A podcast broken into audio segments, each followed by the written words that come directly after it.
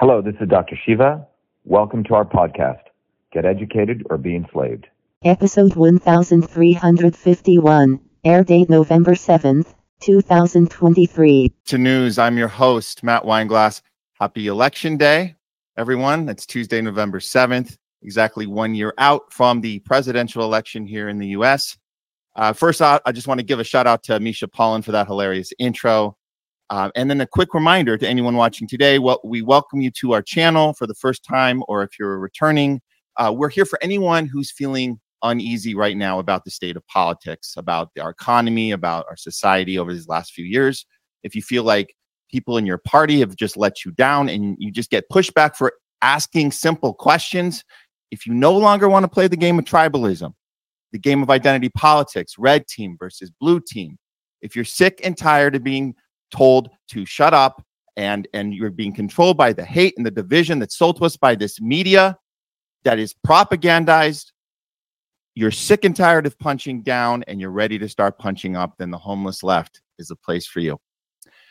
You guys today we have a very special show. Uh, we're starting an hour early as you know. Uh, it's 11 a.m pacific 2 p.m eastern. This is our election day special. We have an amazing guest joining us today and we're going to bring him in here right away for you guys. And then we'll get to all the other stuff later we have planned, you know, the top censored news and the campaign news update and all this other stories, the normal stuff. But right now, let's go ahead and get to it. We want to bring him right in. He is a world renowned engineer, inventor, entrepreneur, activist, and system scientist. He's the inventor of email. He holds four degrees from MIT, a Fulbright scholar, He's an anti establishment and anti war candidate running as an independent for president of the United States. Please welcome to the show Dr. Shiva Ayyadurai. How you doing, Matt? Great, great. Thank you, Dr. Shiva, for being with us today. It's it's great to see you. Great to have you with us. Yeah, great to be here. Definitely. Now, look, we want a lot of stuff we want to get into with you. You know, obviously, we're we're a year out from the election. We want to talk about this 2024 election, the importance of third party candidates. Uh, how do we take on this rigged system that's 100% rigged? Uh, most Americans think it's just kind of rigged, but we know it's absolutely 100% rigged. Um, we're to, we want to talk about how to stop Zionism, how to, you know, what we're to do about the current genocide that's happening in Gaza. Uh, a lot of stuff to get into, but first, I just want to ask you about your journey and how you first discovered that the system was corrupt? Well, my journey's been long, uh, a long one. It's not the typical um, left liberal journey, you know, nor the the right wing journey, but it's a journey that begins with the fact when I was four years old, I understood that India had a caste system. You know, I come from an India which has a caste system, which is what America has become, and that caste system meant that your future was designated by your birthright right? Where, what you know, or your birth lottery.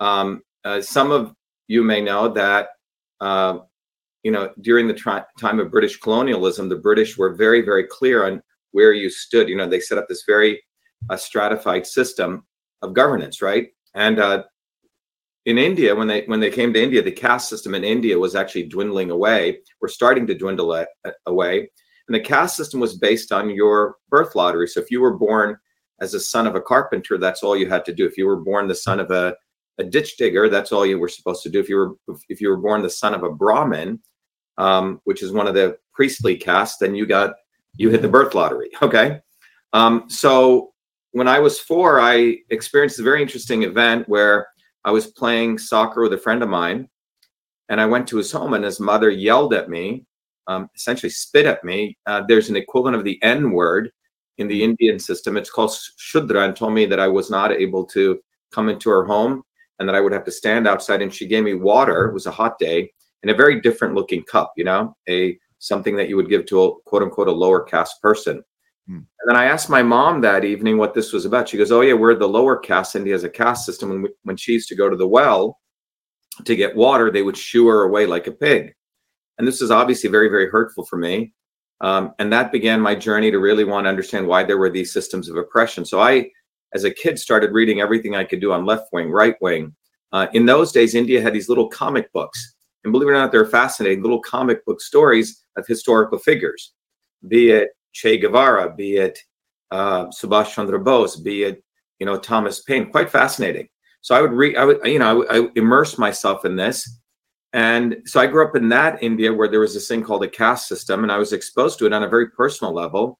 But I also grew up in an India where my grandmother was a spiritual, a, healer, and she was also practiced an ancient system of Indian medicine. In India, the women typically in these small villages are the shamans are the ones who take care of people because doctors typically don't go into these villages and my grandparents were poor village farmers and a good portion of my life ex- experienced that so i saw this woman with no degrees um, heal people you know um, where she would observe their face practice an ancient system of indian medicine called siddha s-i-d-d-h-a which actually predates ayurveda and so i was fascinated both in medicine and also in politics. It's fascinating. And that journey never left. So when I came to the United States when I was a seven year old kid, um, you know, we first settled in Paterson, New Jersey, which is one of the poorest cities still in the United States, pretty much African American. Um, and my parents kept moving to the better public school systems. And typically the colors changed, okay? Because it went from all black in Paterson to a mixed race in Clifton, working class people, Parsippany, New Jersey, all in New Jersey. And eventually, my last three years, I went to a public school in Livingston, New Jersey, which is one of the most elite public schools, uh, predominantly all Jewish. And what's fascinating was, you know, my sister and I were the two dark skinned brown kids in this college of predominantly all white kids who were all Jews. Um, very nice kids, but their parents, interesting enough, around 10th grade would send them to Israel and they would come back fanatics wanting to kill every Muslim. And it was fascinating to watch this behavior. I, I also experienced the fact, the level of discrimination, because I was extremely good at math and physics and science and sports. And you could see this didn't fit the narrative of the chosen people. Um, and, you know, many, I mean, so this is very personal to me because I remember distinctively one year where I was kept out of a competition of participating, which I would win. Told I couldn't take an exam. My parents were furious and they went into and argued with the teachers. And eventually they forced me to take it, which I won. So my life has been from the day I was born, literally, to this day, experiencing uh, actual discrimination at a very mm-hmm. fundamental level. So this is not like booby fucking Kennedy talking about the plight he's faced.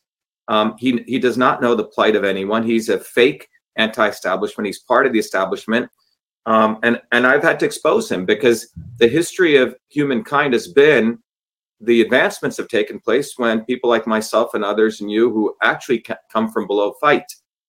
And the distraction has always become, or the selling out as occurs when people like Kennedy or Trump or Bernie Sanders, it's easy to expose the Bidens and the Bushes and the Clintons. But it's much harder for people to see that people like Booby fucking Kennedy, people like Donald fucking Trump, or Bernie Sanders or Tulsi Gabbard, who's a warmonger actually, um, these people are created by the establishment in a very, very conscious way to distract people from real fighters like myself or Malcolm X or others.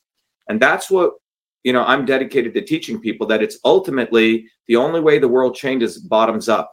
And we have to look to our heroes from bottoms up and people who keep trying to think a Kennedy or a Trump or a Bernie Sanders or a Tulsi Gabbard or a Joe fucking Rogan or a fucker Carlson is going to help them um, this is a very, very uh, deliberate way um, to distract people from uh, getting on their own feet and building these bottoms up movements. So that's what I learned. It has always been movements which have changed the world. It has never been one of these figures who come top down. In fact, those people are the real devils who are created to distract people from building these bottoms up movements. That's what my journey's been. So, you know, that journey ended up uh, in my work, everything I've earned, Matt, and every everyone knows this is is that of a working person. I've had to work for everything I got. No one ever gave me anything. All my degrees at MIT, my awards, it wasn't my papa Joe Kennedy calling up Harvard to get me in, right? Or people getting me into institutions. Everything I have, I've earned. And that's what bothers these people because they've never seen someone real because most of them fake it. And so their only way to um, uh, conceal this is to intentionally make me invisible. But they have a serious problem because in 2020, you know, we reached about a half a billion people throughout the world, knew that I was a guy who uh, ex- first exposed Fauci, educated people on how to boost their immune system. It was when they stole our election in Massachusetts in 2020 that we exposed the fact that government has created a censorship infrastructure to social media yeah. companies. right? Yeah. Uh, it was us who exposed the fact that the election systems in this country are are completely compromised. Long before the grifters came along and did wackadoodle stuff, you know, to make money off of it. So when people look at my history, and for that matter, the journey of everyday working people, it's a journey of humility. It's a journey of actually fighting and actually doing the work. And so 2024 is a very important period in human history. And this issue of Zionism is a fascinating issue because no one can bullshit their way out of it. Kennedy can attempt to bullshit his way, acting like he's fighting for medical freedom, by the way, which he isn't. He believes in full vaccination of all Americans. He believes in quote unquote safe vaccines, which is still allowing uh, the 1962 Vaccination Act to perpetuate itself, that government has some right into your body. Uh, Trump and him both supported lockdowns. So the amount of shadow banning that I endure, which is nothing new, I've had to endure this all my life, right? In spite of all the credentials I have, all the achievements I have, is it's a disgrace. And what's even more interesting, it is I've noticed. I mean, you're probably an exception. It is a white liberal males who purposely will not interview me, like Jimmy Dore, who goes with the wind. He got jabbed, then he went with Kennedy. He goes with the wind to see which which way the wind blows. Or Joe Rogan, all of these guys. Women So, will interview me, and that's what's fascinating. I, I'm I'm just going to be very clear here. You're saying that that Jimmy Dore nor Joe Rogan has agreed to have you interview. Never, and they and they know about me. Jimmy Dore, in fact, when I Yeah, I- exposed Kennedy, called it pathetic. So he he went and got himself jabbed. So you have to understand these people watch which way the wind blows. They're never there saying the right thing at the right time. Mhm. But what they do is they watch, oops, oh, Kennedy's doing popular. Let's go with him. Oops, Kennedy's not doing popular. Let's walk away from him, right? Because of his issues on Zionism. But the fact that guys like him, guys like Fucker Carlson, guys like Joe Rogan purposely, intentionally make me invisible reveals the fact of something much, much deeper, which is why? Why would you do that? Why would you take a guy who has actually accomplished stuff, was actually in the center of the fight, and intentionally conceal his presence? That's the big question. And it's I a- yeah, And, it's a major wanna- question. It's, a, it's, a, it's a major question, and I can go to Joe Rogan's history when I was when I did five major scientific papers exposing genetically engineered foods. He put the opposition scientists on there when many many people said, "Joe, are you going to put Dr. Shiva on?" His own friend Eddie Bravo uh, contacted Rogan during the. I was the first scientist to come out and expose uh, the fundamental issues with vaccines at a molecular systems level and who Fauci was. Again, he concealed it. Fucker Carlson knew about our lawsuit where we discovered the backdoor portal into Twitter and he intentionally concealed it. Same with Glenn Greenwald. All of these people act like they're anti establishment, but they never gave us air cover, and nor do we expect it from them because these people are ultimate grifters. And it's fascinating. They're all white guys, all white liberal men. It's it is interesting because I saw you were on with, with Kim Iversen the other day. A Um, woman. yeah. You know, it's very interesting. Women It's yeah. women women connect because women's journey has also been a journey of trying to fight you know the larger scale storm but white liberal males who speak a good game who put all these other people on are scared shitless of me because they know that if i were to go on their shows people say wait a minute for fucking four years you didn't put dr shiva on and they hmm. know that all of their viewers will say this guy's a real deal and they'll likely leave them or they're afraid hmm. of the fact that I'm not beholden to anyone. I'm not into the left or right. I stand on my own two feet. I'm not beholden to Sheldon Adelson. I'm not beholden to Ari Emanuel, who basically Joe Rogan has to suck him off every day to get a Spotify thing. All of these people are slaves. And I'm not a fucking slave. And they are. And that's why these white liberal males from Jimmy Dore to Joe Rogan, they know I exist and they have been defending Robert Kennedy. Maybe now they're not because the heat is too hot and their viewers are recognizing shit. Robert Kennedy's a fucking Zionist. And how can you support him? Oh, okay, I'm no longer supporting him. But you can see a tweet when I exposed Kennedy with eight different points of his contradictions. Jimmy Dore said, Oh, that's pathetic. Why are you attacking him?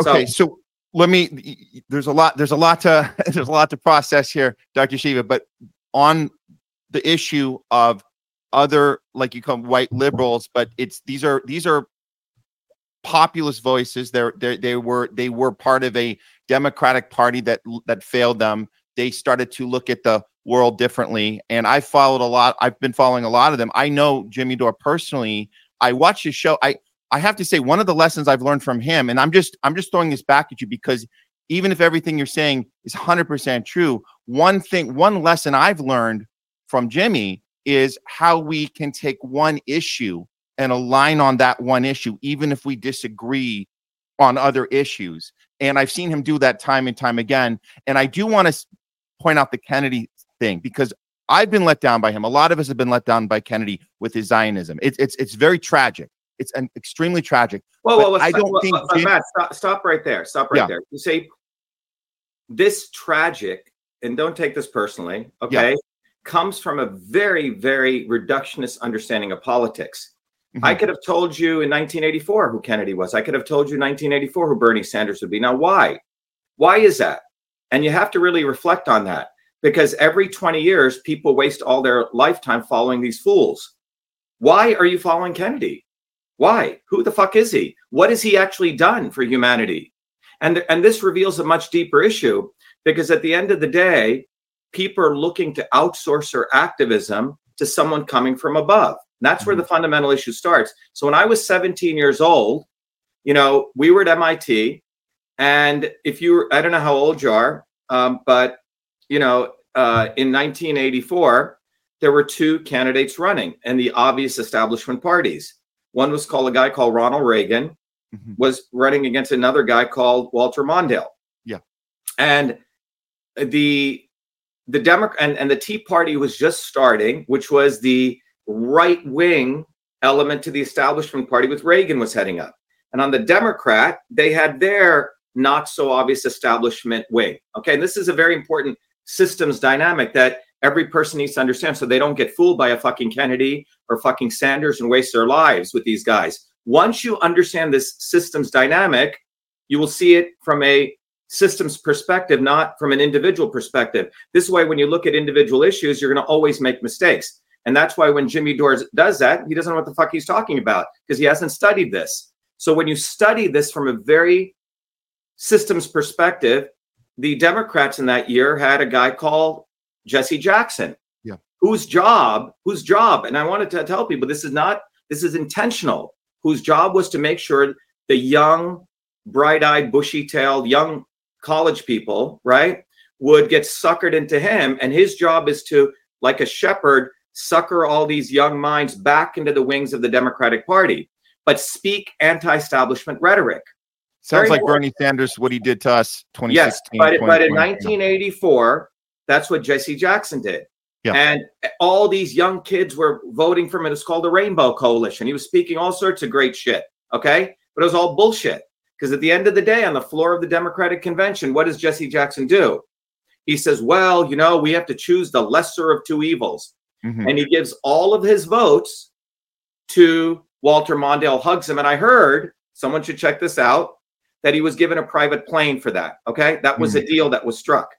So we have to understand, and maybe guys like me who come from below, who've had to fight injustice, we're not as naive. We have to see things as they are. We don't have the luxury of believing people and hoping, right? Is that what you recognize is that you have the obvious wings of the establishment, but the obvious wings of the establishment cannot exist with their not so obvious wings. Okay. So they need a group to talk a bunch of shit on the left or the right, but at the last minute, do the kumbaya. So when Bernie Sanders ran, you know, very, very close friend of mine, very smart woman out of Harvard, neuroscientist. She's not dumb. She was in my home and she was saying, Shiva, Bernie is anti establishment. You know, you're anti establishment. You've been an activist. You know, I'm going to be heading up all of New England for him. And, and she said, You got to support Bernie. I said, Lori, Bernie is going to do exactly the same thing that Jesse Jackson did. I said, You don't understand that there's the wings and the obvious established. She goes, You're an asshole. You always critique people. Walked out of my house. Ran, I didn't see her for two years. She busted her buns working for this fucking Zionist, Bernie Sanders. And what happens? He did exactly as I predicted Yeah. on the floor of the Democratic convention. Now, you could predict that as much as you can predict an apple falls from the tree once you understand Newtonian mechanics. So, what I'm here to tell people is there is a physics, there is a systems dynamics to politics. That is not that different than understanding Maxwell's equations or Bernoulli's principles. You say, and that and my life journey, Matt, has figured those dynamics out. And when you understand this from a systems perspective, you don't do something stupid like Jimmy Dore, and he needs to come and learn this. Otherwise, he's misleading people, taking issue, issue, issue. Oh, let's all agree on this issue or this issue or this issue. That's a reductionist model. You have to go to the root of this. And the root of this is who are these people? Where do they come from? Have they worked for a living? Do they do they truly know the plight of people? And most importantly, do they understand the central principle that real change, anything substantial, has always occurred bottoms up? It was in the late 1800s, in 1886, that four American workers were hanged in Haymarket, Chicago. Are you aware of that? No. Very important thing. It's been wiped out of American history. They were fighting for the eight hour workday. It was in mm-hmm. Lowell, Massachusetts, right up here. Women built these bottoms up movements, fighting against children's, you know, child labor, fighting for the eight to 10 hour workday, right? Clean water, clean air. It was these movements, Matt, in the early 1900s that delivered anything, any of the reforms we have today. And by the 1950s, the Democrats and Republicans, left and right, colluded to call all of those movements capital C communist movements. To cut mm-hmm. the, they did the Red Scare, and the left took over those movements in what was known as today's, you know, organized labor. But before that, it was essentially organic bottoms-up labor movements. So by the 70s, there were really no more movements. Between 1900 and 1970, there were close to 200 million people in the United States who participated in 11,000 strikes, all bottoms up. And this is what we need to understand the Kennedys, the Hoffas, the Martin Luther Kings, you go down the list. We're all brought in to be part of the not so obvious establishment. So we kept looking above for our saviors and that we let go of building these bottoms up movements. And once people understand this dynamic, everything becomes clear. You can unravel the puzzle. It's not about any of these people. That's why it's so disgusting. Ooh, what did what do you think about Bernie Sanders? What do you think about Booby fucking Kennedy? Well, look at the Kennedys. They come from an organized crime family. That's who they are. And when one organized criminal gets shot by another organized criminal, the media and the liberal elite want us to say, "Oh, poor John Kennedy, he got shot." But oh, maybe it was a CIA. Well, he was part of an organized crime family. You'll never understand who shot Jam Giancana or you know any of these guys. So we are the masses are in a recurrent, relentless process made to you know feel sympathy for these people versus feeling sympathy for ourselves who actually do the work. And this is a fundamental issue. So celebrities, comedians, you know, they need to study a little bit. They don't know what the fuck they're talking about.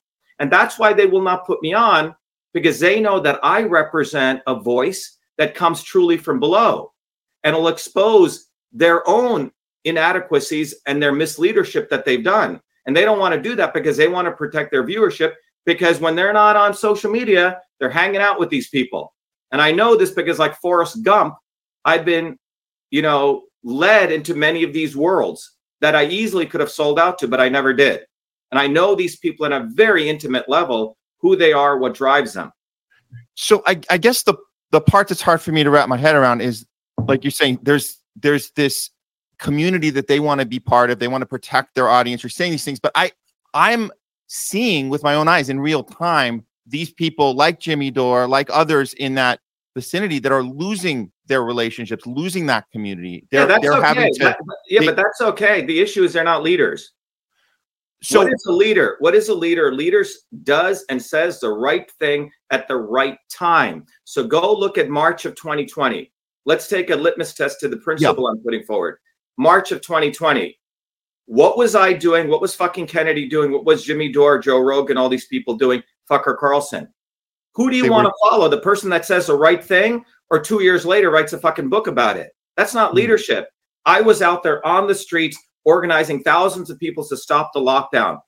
It was our work that laid down a protocol of how you boost the immune Mm. system. What was Trump doing? Trump was promoting lockdowns. Kennedy put out a tweet saying, you know, the COVID lockdowns will stop the spread and will help climate change. Jimmy Dore was getting jabbed. I'm sorry, you're not fucking qualified to lead. You didn't put the time in. So why the fuck are you leading? And why are you intentionally concealing someone like me who has led, who a half a billion people around the world know about? And that's what's exposing these people. You go look at on Jimmy Dore's Twitter feed. People are like, "Hey, well, how come you're not putting Dr. Shiva on?" Yeah. And Yeah, because no. that's fine, you're doing good shit and you're saying stuff, but you didn't do it at the fucking right time. You're not a leader.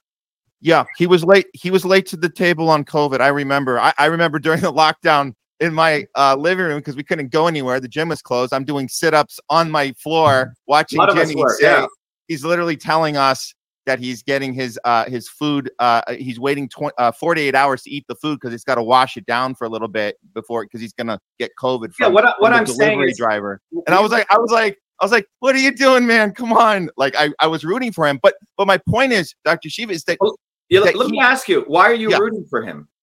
I What? want it because as as a leader, and I'm a, leader in this small community here, my goal on a day-to-day basis, and way before COVID, my goal has been to influence and inspire others, whatever it takes. And I will put the time in as much as I possibly can until there is no there's nowhere else to go. If I hit a wall with someone, I know I did everything I could for that person. So that's how I look how I look at the world is there's always hope if you just spend just one more minute.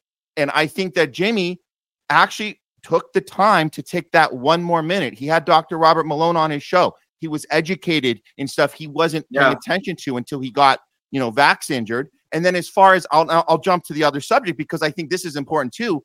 The Kennedy subject. He had Kennedy on. I want to be very clear about this before um sorry, little tech problem. We're back. Okay. Uh, He had Kennedy on before uh, October 7th. And this was a big, big issue for him. He brought he he was trying so hard to get Kennedy in a debate with Max Blumenthal to discuss Zionism, to discuss Palis- the illegal occupation of Palestine. He was doing that. He did everything he could, and he could not get him. He he, he said Kennedy said, "Oh, I'll, I'll debate him," and then he came back and said, "Oh, I can't, or I won't, or I'll delay it." And he was just trying everything he could to get him to to get this issue right, and that was before what we're seeing now. So I just wanted to give him at least the credit that Well, he here- was here- trying very Matt, hard Matt, on that. Here, here's the thing. The underlying thing is as though these people,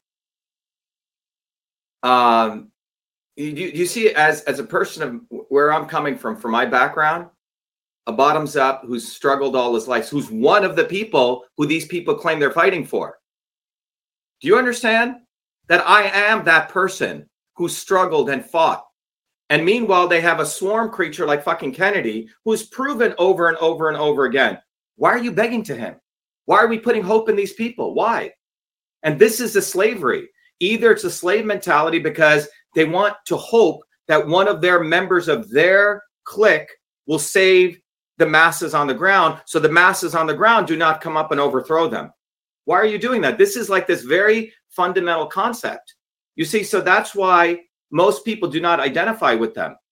And that's why I find it fascinating that people spend so much time on these people when the people we should be spending time on working people who actually work for a living, who have actually have struggled every day.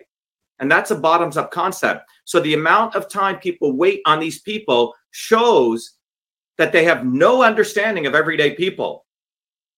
Because if they did, if they truly did, they would say, wait a minute, there's a fucking guy over here who comes from the masses, who's put the time in, who's led people. And everyone knows about this. When I did a eight-threaded tweet exposing Kennedy, all the shit, Jimmy Dore came to my feed and said, "Oh, this is pathetic." Wow. That's what he did. So fuck Jimmy Dore.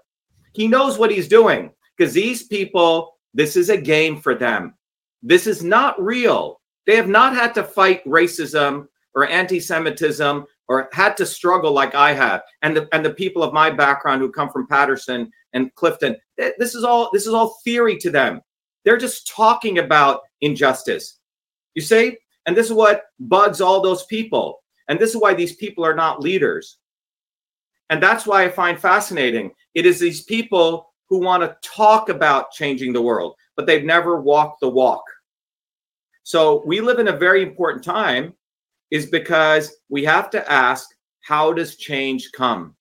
I And think sometimes I think sometimes you can you can do it if you put that extra minute in, that extra conversation, you can get people to say, oh shit, I I didn't see it. Yeah, Thank but which you. people? And- but which people, Matt? Are you talking Well, about? let me. I'll give you an example. I know you men- you mentioned Tucker Carlson earlier, but I'll tell you this.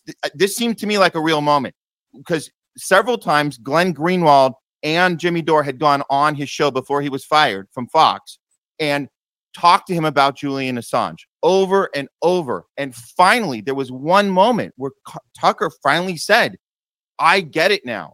Think like like Yeah, but you're- because you're- Yeah, because but you- you're you- you're you're you're you're giving these guys way too much credit, man, and it's actually misleading people. You have to understand Tucker Carlson is part of the intelligence community. There's a phenomenon called the limited hangout. These people are misleading people because for three years on in 2020 he had all I, i've spoken to him he he'd had all the documents for me clearly laying out the backdoor portal into twitter we won a federal injunction he intentionally concealed it and then two years later fucker carlson takes the article written by the intercept which is a plagiarism of my work and our lawsuit two years later saying oh my god dhs has a backdoor portal into twitter right from our work and then he puts lee fang on in the intercept and he says, Oh my God, how could people have ignored this? He ignored it. I don't think you understand that there is a concept called a limited hangout. Have you ever heard that term? No. Okay. Well, I learned about this about a year ago because we were watching all this here in 2020, in the midst of me running a full time company, in the midst of me running for office. No one wanted to take the case on when I was thrown off Twitter. It was a government of Massachusetts who contacted Twitter to throw me off because I had discovered ballot images were deleted in my important Senate race, which we won. Fact. I had to represent myself in federal court. I'm not a lawyer. I had to write my own briefs. And in cross examination, it was our lawsuit in October of 2020 that discovered in, that the government has a VIP portal, a technology infrastructure into social media companies. And we wrote to Tucker Carlson. All the emails are up at winbackfreedom.com. And I said, you should cover this. Many people wrote to him. He intentionally concealed it. Now, this lawsuit escalated to a major lawsuit. It was me against seven lawyers, three lawyers from Twitter, Harvard trained lawyers, and I won again. And in that lawsuit, we discovered all the government documents long before Twitter files, long before this, showing the entire censorship infrastructure between government and social media companies. You should go look it up. okay. Federal lawsuit, federal lawsuit. Tucker Carlson, Glenn Greenwald, Glenn Greenwald all knew about it. But here's the problem I'm not in their tribe. We're independent. And that independent, there's a jealousy there because they don't want to give limelight because we're going to get all their views. We're going to get the the oomph. But meanwhile, we did video after video after video, Matt.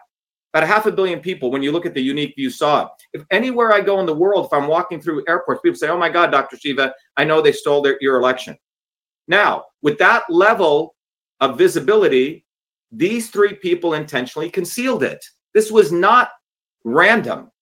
Now, about a year ago, uh, less than a year ago, when I was put back on Twitter after a year, remember, I'm a U.S. Senate federal candidate, was thrown off Twitter by the government. Quite extraordinary. That's a political Yeah. dissident. When I was put back on, I tweeted out the first time to Elon. I said, Elon, why don't I be your CEO? That got like 20 million views in a period of a day, 24 hours. Then I started saying, Elon, are you going to take down the backdoor portal into Twitter? And you can see the data from the time I tweeted that and I kept hammering him. My views went from 1 million views per day down to 10,000. Wow. All right. So you're talking about the true dissident, and none of these guys cover it. Meanwhile, Booby fucking Kennedy gets promoted. Trump gets promoted. You see? So they want a WWE game. It's a counter. They want to create who their players are. And they surely want to make me invisible. They don't even want to create a controversy around me anymore because they know if people see us, they're going to say, this guy's a real deal. So in 1970, during the Watergate uh, fiasco of not fiasco of what what uh, Nixon did in the Watergate tapes, they know they got him on the burglary. Okay, the Watergate burglary. So Mhm. Nixon says, let's do a limited hangout. This is a CIA technique where we will put out a well manicured version of our story. and then we'll bury the rest. It's like basically revealing a little tip of the iceberg, but revealing everything else. So two years later, Fucker Carlson, who knew about our lawsuit and all the emails we published, he then brings Lee Fang on, and the Intercept is owned by a guy called Pierre Omidyar, who's the one who funded the backdoor portal into social media companies. Hmm. So the Intercept, and it's quite extraordinary, is acting as though they're doing investigative research, but they do not reveal the fact that their own founder of their organization is the one who funded the backdoor portal into Twitter. All right. And then you have Fucker Carlson, whose father was one of the lead people in the CIA creating disinformation techniques, who was supposedly denied from joining the CIA, who is now acting as though, you know, putting on these faces. Do you understand the level of mind fuckery that's taking place? These people did a limited hangout. So, so what is a limited hangout? You wait, first of all, you suppress the truth when it occurs in 2020. Imagine if they revealed everything I discovered in our federal lawsuit in 2020. We wouldn't be dealing with this two years later. They intentionally concealed it. And then the second step that they did was when I when I kept coming after them and two years later, they said, shit, Shiva's not going to give up.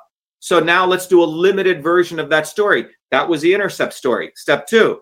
And when I kept going again and again, then they said, oh my God, there's this backdoor portal into Twitter with the Missouri Biden case. But the Missouri Biden case intentionally concealed our lawsuit. They plagiarized our stuff, but they didn't cite it. So it's much more devious than that. You're being way too naive, man. Sorry. So what What about your uh, take on you know Matt Taibbi and um, uh, Shellenberger's full of um, shit, full of shit. So they they also they our, look. They, I think you need to. They know our lawsuit. Let me show it to you. Okay. Okay. Because when, when you realize this, this is and you know uh, half a billion people know about this. So that's why when they're looking at the U.S. influencers, they're saying these guys are full of shit. And that's why this is that's why the naive either it's naivete, which could be, and I believe it's more than naivete. It is uh, far more than naivete. It's intentional concealment. As a very good, you know, lawyer friend of mine said, this is intentional concealment. It is not, um, you know, um, you know, something that they're doing haphazardly. Okay. So let me let me show you the site. Let me bring it up here. Okay. Um,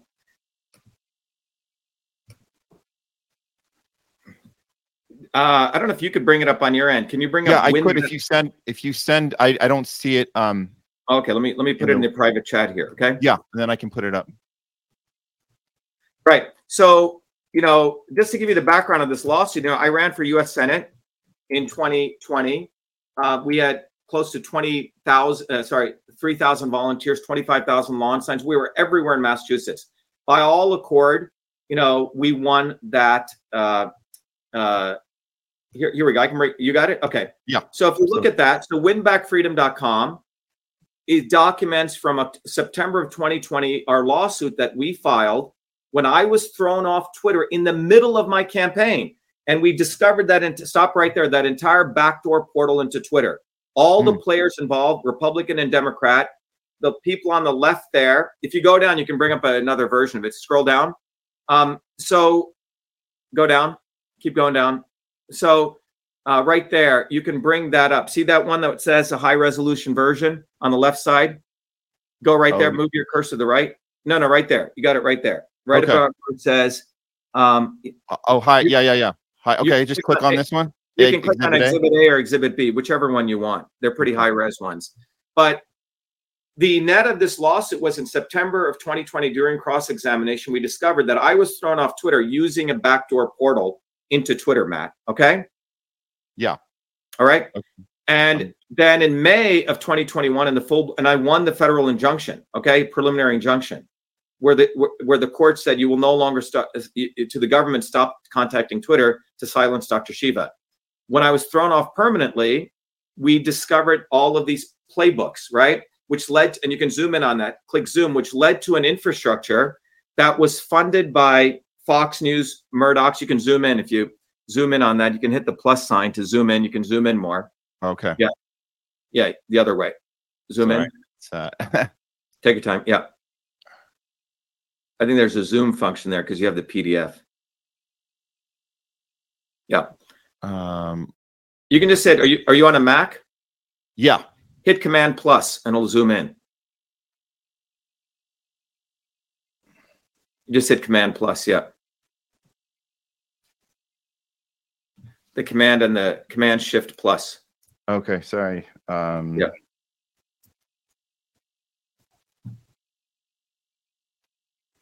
It looks like it's frozen here. I'll get it. Hold on. Okay. I'm. I'll get. I'll get it back. Hold on. Yeah, I'll wait for you. Yeah. So as you're talking, so everyone listening, so it was our lawsuit in September of 2020 when I was thrown off Twitter for purely critiquing the government of the fact that they deleted these things called ballot images, which are supposed to be preserved for 20 months, 22 months, that I was thrown off in the middle of my Senate campaign. Quite extraordinary with 39 days left.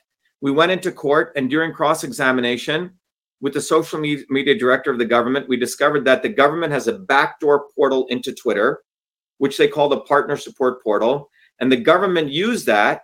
There we go. Um, Yeah. so, so the woman on top is a woman called Michelle Tassinari, is the general counsel of the government of Massachusetts. She's the one who contacted Twitter to throw me off because I was critiquing her.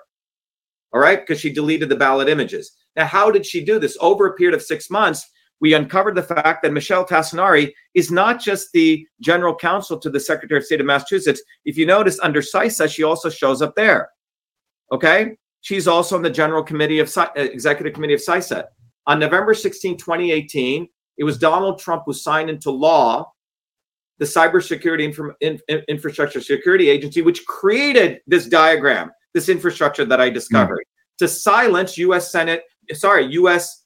U.S. citizens using this infrastructure that they created. Now, who created this infrastructure? On the bottom side, on the left side, you'll see the Murdochs funded, the Zuckerbergs, and Pierre Omidyar right there, who is a founder of The Intercept. Okay, he funded the internet right there on the bottom. If you, uh, it says election, uh, elections infrastructure ISAC, which Shellenberger and these guys talked about three years later. They stole it from our stuff, never gave any credit. We discovered this in 2020. And that entire infrastructure and the clearinghouse was funded by Pierre Omidyar. So when you want to throw off a US citizen, the government above uses this nonprofit infrastructure to launder censorship.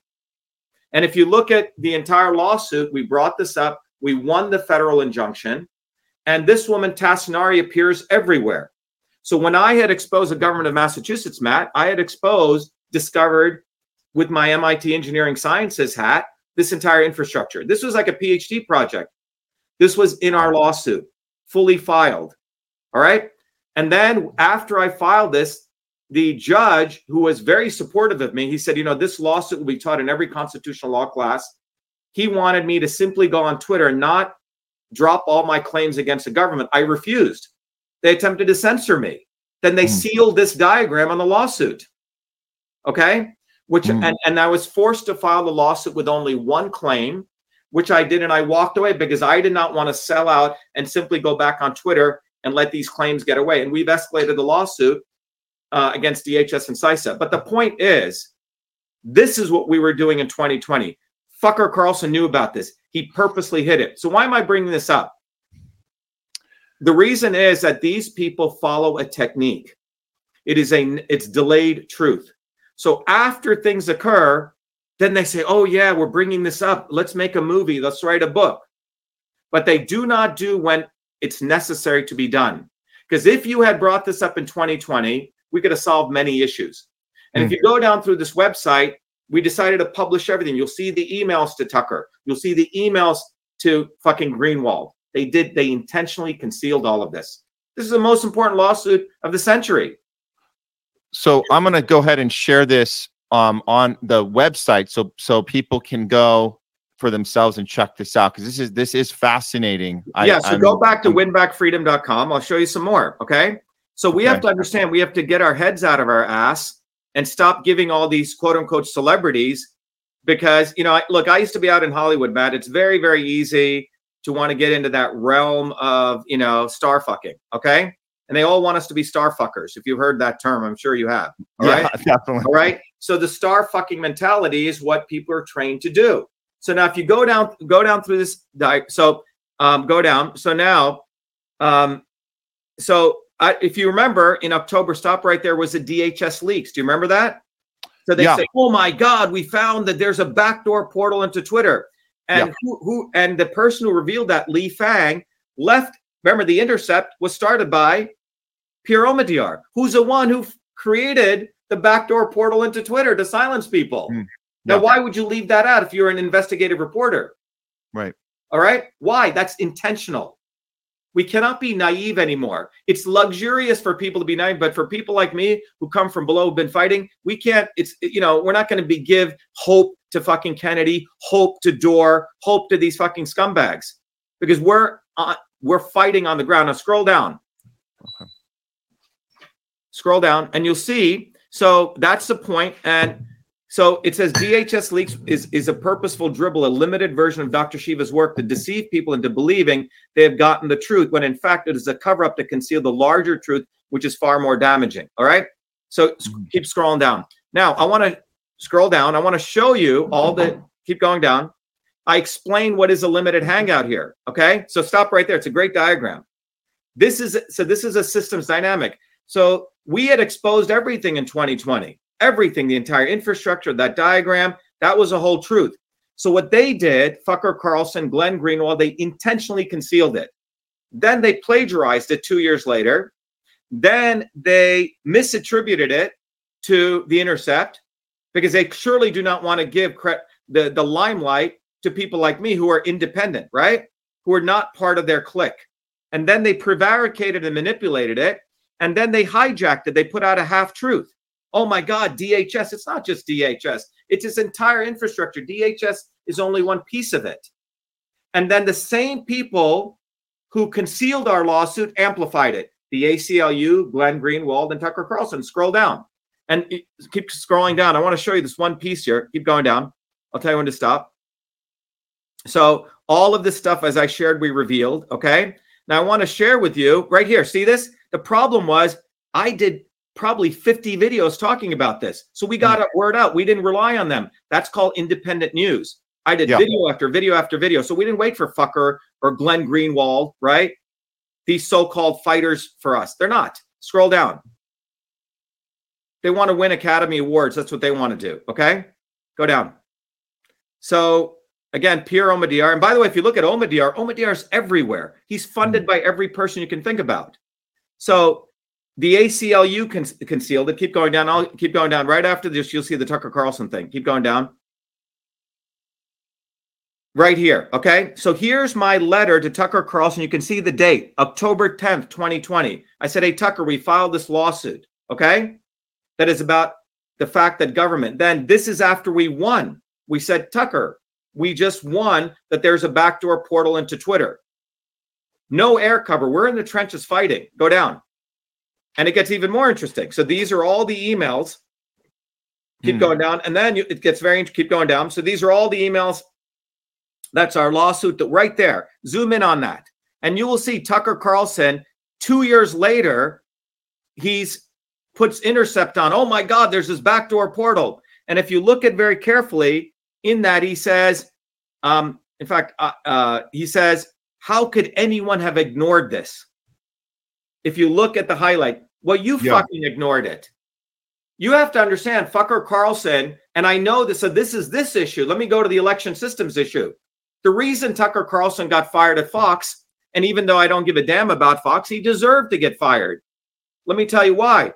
In his text messages, he never believed in election systems. He thought the elections were fair. That's what his that, that's what his stuff was showing. Okay. Now, all of his text messages are like he was ha ha ha. There is no election fraud. Now, when the MAGA crowd started getting hot and heavy about election fraud, then he started talking about election fraud. That's grifting, Matt. And that's what he started grifting on to get the views. And um, if you can go back to video, I think we've seen enough of this. Here's Yeah. here's the bottom line. And I'm in the center of this because when my election was stolen, I put on my hat as an MIT engineer. We exposed the fact that ballot images got destroyed. It's called chain of custody. We exposed the fact that the machines have a feature called a weighted race feature. And I was the one who did the signature verification analysis. Again, no one paid us for this, Matt. Trump made about a half a billion dollars off of our stuff. Hmm. Literally used our stuff. Now, here's Tucker Carlson. If you look at the time in 2020, he's poo pooing election fraud. His text messages validate that. However, when the MAGA crowd started speaking about as an issue, Fox said, shit, let's talk about this. They wanted the views and the clicks. Now, there's a very important body of law in defamation. So when Dominion filed the case against Fox, Dominion is a publicly traded company. Fox is public. By the law, they're considered a public figure.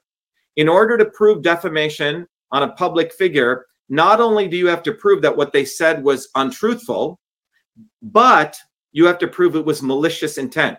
So, for mm-hmm. example, if you're not a, a, a, a, public figure, Matt, and you say something against um, somebody, oh, you know, Shiva kicks his dog all day, and you publish that, mm-hmm. all I have to do, uh, um, or, or, let's say I say something against you, Matt kicks his dog all the day, all the time. Mm-hmm. And if you're not, if I'm, if I'm, um, and if I'm not a public figure, right? In order for you to win, you just have to prove that what I said was not truthful. Okay. But in order to, in the case of you being a public figure, you just have to prove that it was not truthful. Okay. But in order to win a defamation lawsuit, if you're a public figure, you have to prove what I said was done with malicious intent. Yeah, exactly. Okay? Yeah. Same thing with Dominion. So Dominion had to show, they had a higher standard of proof. They had to show that Fox knew what they were saying was absolutely false. And how did they know that? Because of Fucker Carlson's text messages. He was saying that there is no election fraud, and he was doing it to get the views and the clicks for Fox. So Fucker was fired on the right grounds, even though I don't care about Dominion, even though I don't care about Fox, but I do know about defamation because I've won a m- bunch of defamation cases. All right. So he was fired because he never believed in this shit. He was doing this because he wanted to get the views and the clicks.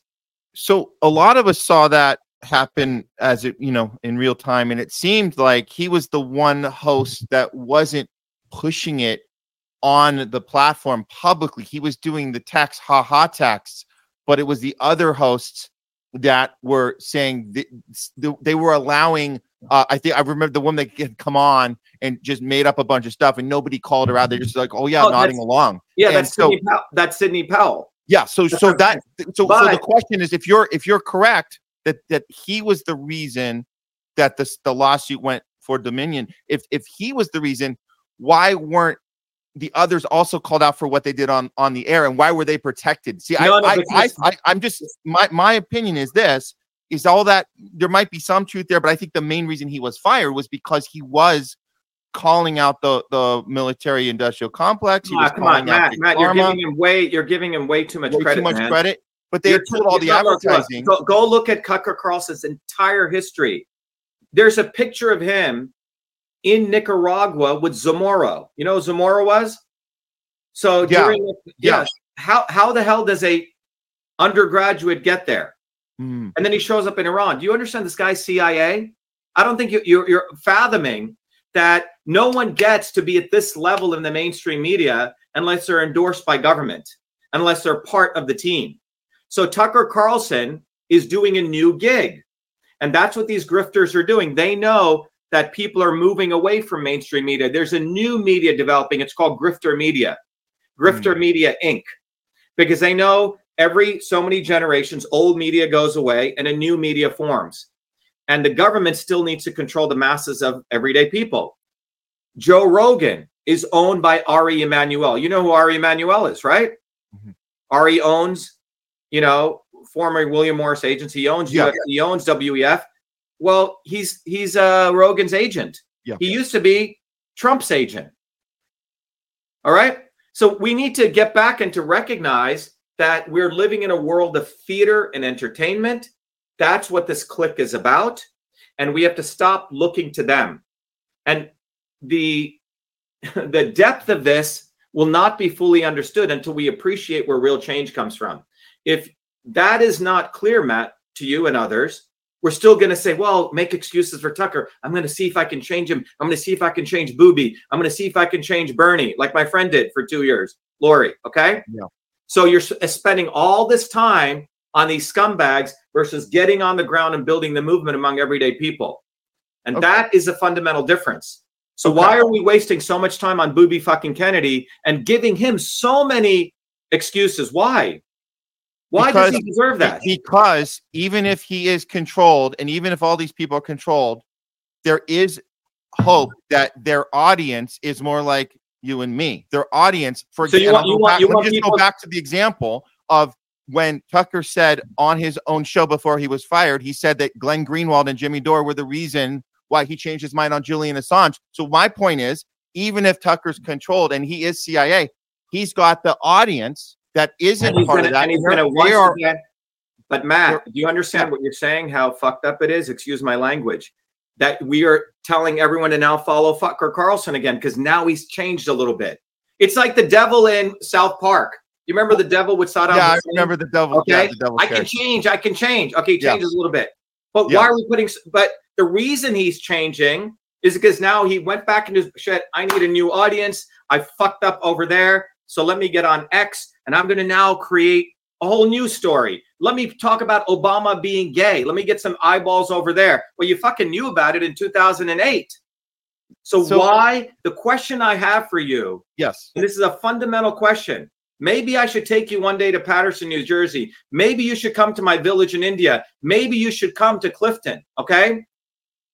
The working people of this country should not be hoping for these motherfuckers. Okay. They don't, they, because the change has actually come from below. If you have the eight hour workday today, it wasn't fucker Carlson. It wasn't fucking Jimmy Dore. It wasn't Bernie Sanders. It was people's names who you do not know. And those are our heroes. And that's who we should always have our hope in, not these people. And this is why no movement has come up in the United States, because for the last fucking 50 years, people have been sucking the cocks of these people, thinking they're going to change. And that's where the energy has been going. And that's why no change has come. Well, let me say one last thing because I hear everything you're saying, but I will say my personal story is this Bernie Sanders was the reason I woke up. It's not about him. It's not about Tucker. It's not about Jimmy. It's not about Glenn. It's about me and the people. I knocked on, just so you know, I knocked on thousands of doors for the Democratic Party, for for Al Gore, for for mm-hmm. for John Kerry, Yeah. for for Obama. I made I made videos for Obama. We had a production company. We did commercials for Obama. 08. We did a little documentary 2012. The moment for me was when I saw we we were in LA here in 2016. Hundreds, thousands, mm-hmm. thousands, thousands and thousands of people in the streets for Bernie, and they weren't covering it on the TV. Mm-hmm. And and there was a moment of realization for me when that movement, which which I agree with you, it was 100% theater. It absolutely was theater. But what that theater did was it woke people up like me who No, no, but, so but Matt, Matt, but Matt, just stop, stop right there. Okay, Yeah. there's multiple ways to learn. Okay. Yeah. You can learn by going through this journey of following a misleader. Okay. And then Mhm. waking up 20, 10, 20 years later. Okay. That's one way. You can, when I used to learn how to pitch or throw baseball, right? I could probably throw my arm out a curveball and fuck myself up for four years. Okay. Mhm. Or you have, and there's people learn different ways. Some people waste their time like that. Okay. The other way is you you recognize that there is mastery in different areas. Okay. And this is one of the, and this is a much deeper discussion. What's happened to the educational system, particularly in the United States, is everyone thinks they know it all. Everyone's a social media influencer, right? But you know, when you go learn violin, when you go learn piano, when you go learn sports, when you go learn engineering, when you go learn to be a plumber, you, these are actual skills you have to learn. You don't just wing it.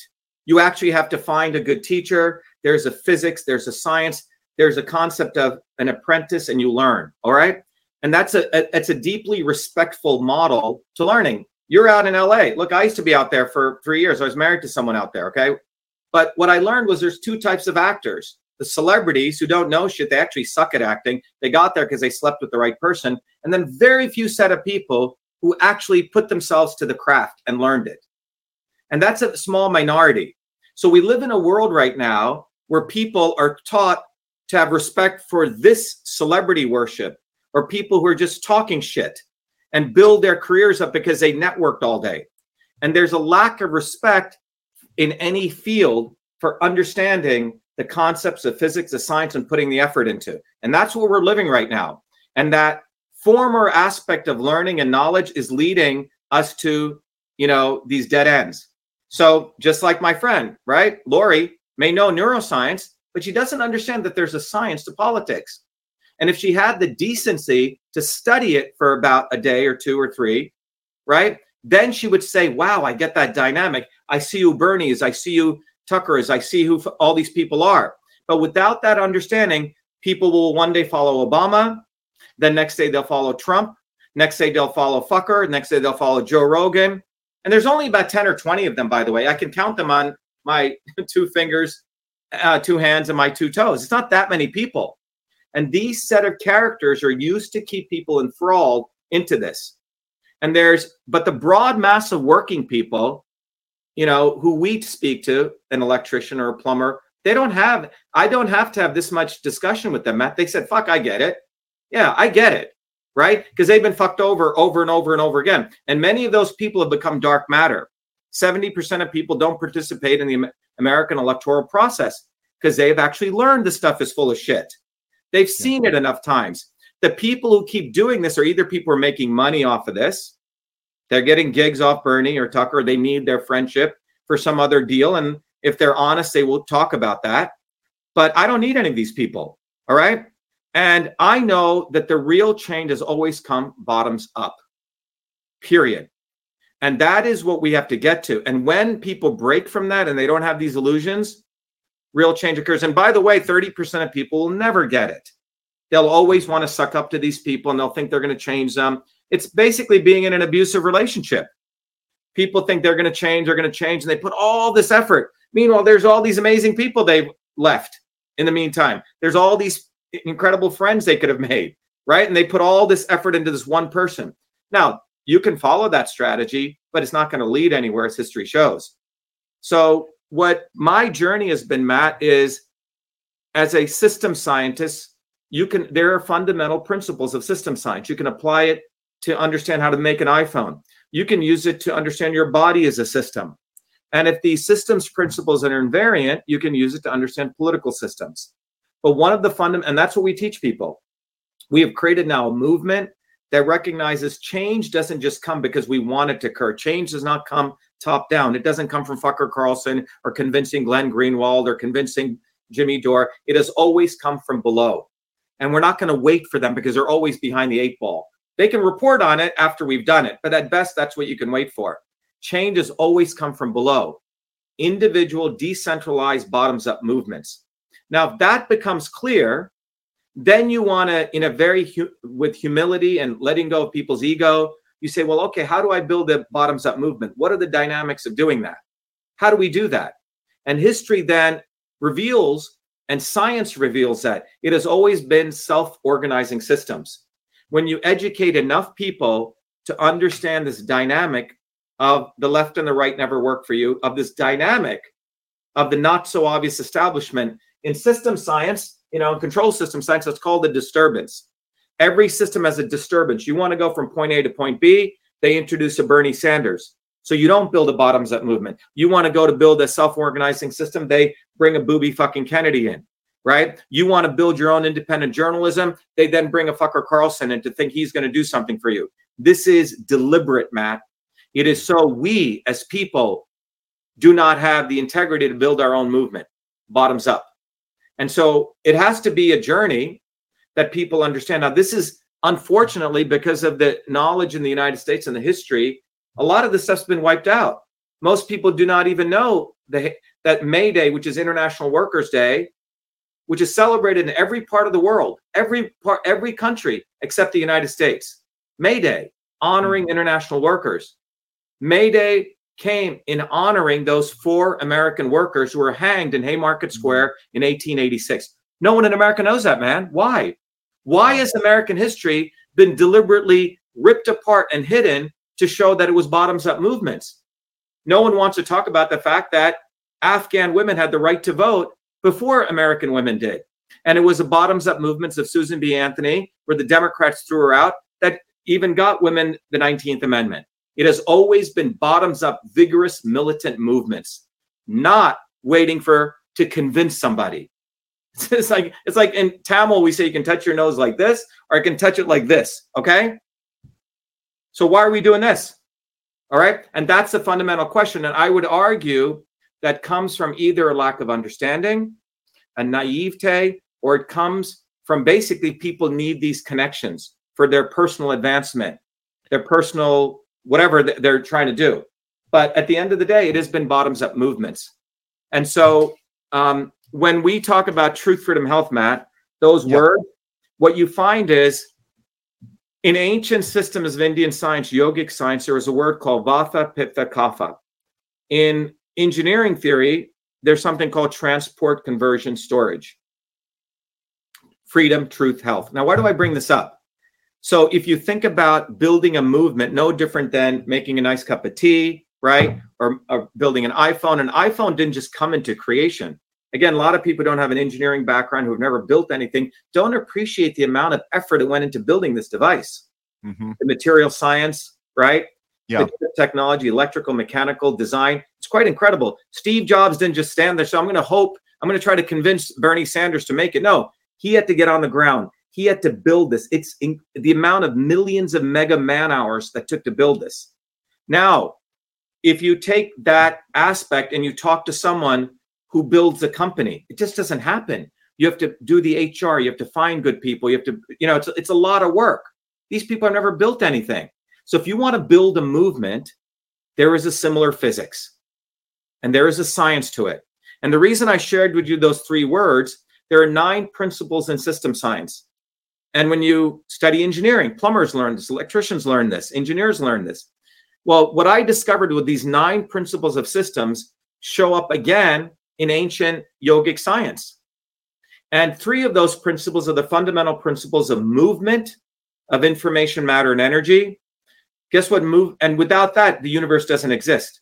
That's what freedom is movement of information, matter, and energy, which was stuck when we had the lockdowns. You see, freedom.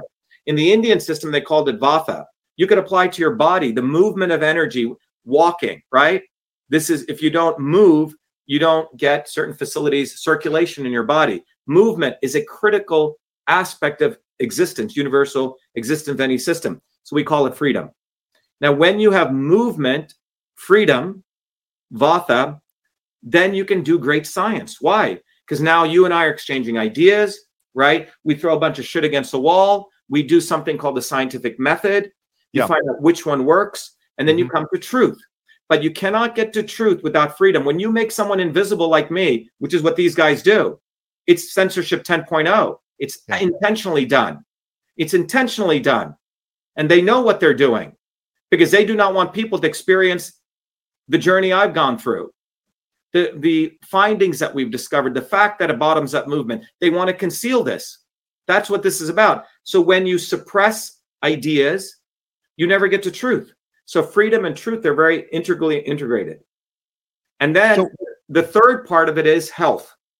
Health yeah. is this infrastructure. If you don't have physical health, Matt, if you don't have economic health, if you don't have infrastructure, it's a structure that allows you to pers- to fight for freedom and pursue truth. You say so. For me, you're yeah. looking at someone who's a scientist, who's an engineer. I publish every day in the leading journals in the world. So I'm a serious scientist but I can't divorce that from getting on the ground and doing a demonstration. You know, uh, this coming um, this coming uh, Saturday, we're going to be doing a massive demonstration at Harvard Square.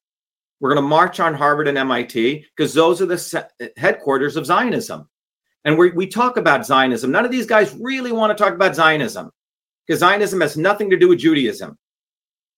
And I'm the only anti Zionist candidate who speaks about it. I've been fighting Zionism since 1981. We ran one of the biggest demonstrations when Ariel Sharon, you know, butchered and he ran over Gaza with tanks.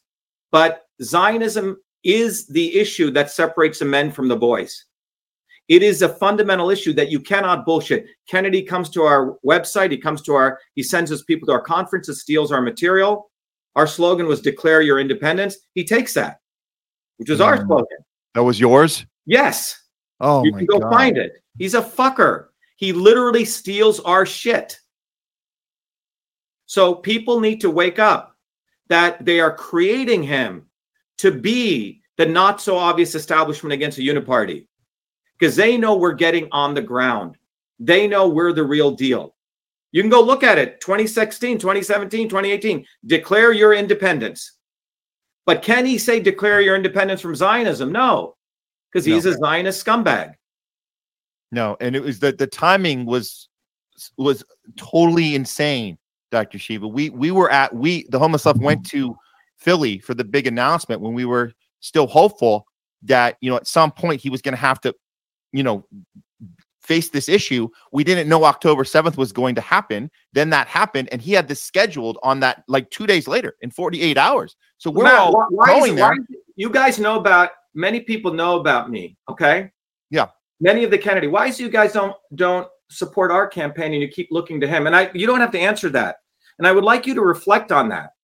And I really okay. because I really want you to reflect on that. And I want you to, even though it may be hard, okay? No, no, no, I I'm, I don't need to reflect on it. I'm telling you, I've told our audience in the last yeah. two weeks since the since the declare your independence day in Philly, we've done we have had some um, self reflection on the show, and we said, you know, what we can do here is we can take a step back from this campaign that we thought was the most interesting at the time. We we followed it from the beginning. We took a step back. We're like, let's eliminate ourselves from any one campaign and and be non-tribal because that's the whole point of our show is to be non-tribal. So we need to step back and look at the whole playing field. And that's why having you on today is so amazing for us because this is this is about these conversations because when we we have to hold people accountable even if we're rooting for them we have to hold them accountable especially if we're rooting for them because those are the people we want to do well and like i know you're saying you could only spend so much time trying to you know hit someone over the head with something we tried. We tried with Kennedy. I know Jimmy Dore tried with him. I know we a lot. Max Blumenthal, the Gray Zone, they tried with him on the Zionism. He won't budge. We get it. But what I'm, what I'm saying back. is, why yeah. why do these people when they know? I mean, is it are they racist? I got to ask. I don't take it the wrong way. I got to ask. Do they not like a brown skinned guy? And you have to understand, Vivek the Snake was literally created as a psyop. Again, stole our slogans, and it's almost, you have to understand that from my perspective and the perspective of people are quite enlightened about this, we see this as all theater. We really do. And I know you're out in LA and all these people that follow these people want to believe in this fucking theater. They're not willing to get off the titty. You see? They want to be in these circles. And that is star fucking to me because they talk about they want to believe in these values, but they do not walk the walk, Matt there's a part of them which does not do because they're afraid. They don't really have the real moral fiber to do it. Because if they did, they would go, wait a minute, this guy's got all the fucking credentials. He stands for all these things and he does the work. And that's what I'm talking about. Is it racist? Is it I'm not in their clique? No, seriously, I have to ask that question. But I find women will put me on their shows. You say, mm. And if you look at our movement, we ran in September eh, in 2020, 60% of our movement was women who never voted before. Hmm. All right. And in 2020, I had look, I did the massive movement. We organized it in New Jersey where we stopped the vaccine mandates. Kennedy came in later and ran around in his fucking little SUV. I've done a movie with him and with the Brosnans, with Pearson and Brosnan on GMOs. I was the main scientist. So after I saw his observation, I found out wait a minute, this guy endorsed Hillary Clinton three times. Hmm. He came to Massachusetts in 2020 and endorsed his nephew was pro vaccine mandates, pro, and, and raised money for him. And it was in 2022, everyone coming to his home had to be vaccinated. So you add all this up, but people look the other way. Why? Because I think fundamentally in their brains, they want to suck his cock and they want to be Kennedy starfuckers. And this is what people need to reflect on. They talk about the fact that they stand for egalitarianism and equality, but deep down in them is a slavery to celebrity worship, to these Kennedys, when they're not willing to look at the Kennedys as an organized crime family. Joe Kennedy was an organized criminal. John Kennedy was a reckless fucking individual. If you really study his history, he was an imperialist. He's the one who bought Kissinger, but they've created all this aura and people want to suck into that. They're not willing to let go of the rose colored glasses. It was Robert F. Kennedy Sr. who, on the floor of the Senate, he wanted to escalate the war in Vietnam. Yet, Hollywood makes him seem like he's a peacenik. All right. It was John Kennedy who created the 1962 Kennedy Vaccination Act, which allowed government into your bodies, which created all the bureaucracy of the CDC. And what did Ted Kennedy do right here in Massachusetts? Look, I live in the swamp of the swamp. I know all these guys. Ted Kennedy is the one who murdered a woman here and got away with it in Chappaquiddick. Yeah, I Chappaquiddick. mean, all the facts are there in front of us. But if I had done all that, you would ex- you would not give me the time of the day. And you have to think about that. Why do you give them so many excuses? Why do they deserve all that? And I would say that is a slavery. It's partially racism. It's partially a obsequiousness. It's partially a star fucking mentality. And this is why change doesn't occur because the bourgeois liberals and the petty bourgeois liberals keep looking to them and keep giving hope. We shouldn't be doing that. You look at the entire Kennedy family, end to end, an organized crime family who've prospered from criminal behavior. Ted Kennedy murdered a woman right here. He gets to be senator. And he's the one who was a co-sponsor of the bill for the National Vaccine Injury Program, which indemnified pharma companies. So one Kennedy created all the government bureaucracy to allow the government into your body. The next Kennedy, 24 years later, created the gov- more bureaucracy health under Health and Human Services, the vaccine courts to protect big pharma. And this fucking Kennedy, who's back-ended by a guy called Mark Blaxill, who's a big pharma consultant, booby fucking Kennedy, who knows nothing about this shit, and he promotes safe vaccines. Really? Sounds very clever. In the video that we uncovered, where he says, I believe in full vaccination of all Americans, I vaccinated all my kids. Oh, well, when did he write that video? Again, more excuses to him. Well, he, he did it five years ago, but the point is, he wants to create safe vaccines. In that video, he rails against all the government bureaucracy. Oh, Bobby's fighting for us. Oh, really? So he's going to get all this corrupt bureaucracy to somehow create safe vaccines. Well, how are you fucking going to do that? You're going to create more government bureaucracy. And when I, in 2019, we ran the first vaccine safety and immune health conference. About a thousand people showed up to our building. Kennedy sent his lawyer, Aaron Siri. He pulled me aside. Scumbag. He said, Oh, Shiva, you have some amazing technology where I do mathematical modeling and I'm still a scientist. Why don't you use that to create safe vaccines? He goes, My wife better not hear me say that. Do you understand what the fuck is going on, Matt? People need to wake up. So what about all the lawsuits, you know, Kennedy hit Fauci with um, you know, one after the next. He's saying, Yeah. he's saying, give me the give me the data, give me the control group. You don't have anything for these all the, the child schedule, the child, you know, vaccine Go look at the lawsuit. It says that they still want to create, they want to have vaccines for all children. Go read the lawsuits. How many lawsuits has he actually won on any one of those?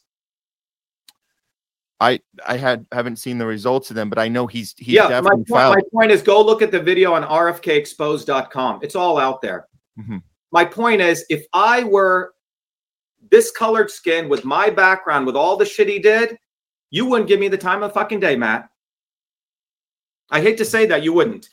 And you have to reflect on that. Look, Maureen Callahan wrote a wonderful piece. Here's a guy who's banging 28 women, kept a diary. His wife discovers it, wants to kill herself. He doesn't really care. After she kills herself, he, you know, Ken Sunshine, you know who Ken Sunshine is, right? The number one PR guy in New York, hires him. And then there's a picture of him, you know, paying, you know, praying somberly over her casket in the Kennedy compound where they buried her in. The next hmm. day, they exhumed her her coffin and moved it to an unmarked grave. Now you add all this shit up, and if my name was Ayyadurai and I had done this, you would be spitting on me, Matt. But you give him and others give him so much excuses. Why? Why? Uh, maybe it's that that old adage from uh, Obama, the hope and change, right? Why? Uh, Why do it's all working theater. Why do working people who suffer, people like my grandparents who had nothing, people like you know my fa- fr- you know uh, friend t- t- uh, you know uh, Tony Minetti, you know worked as an electrician in Lake Hiawatha. Why do those people need to wait? So you're saying prolong human suffering? No fucking way, man. No Well, fucking look, way. We're not How, how, waiting. how We're not waiting for these fucking people because they are not one of us.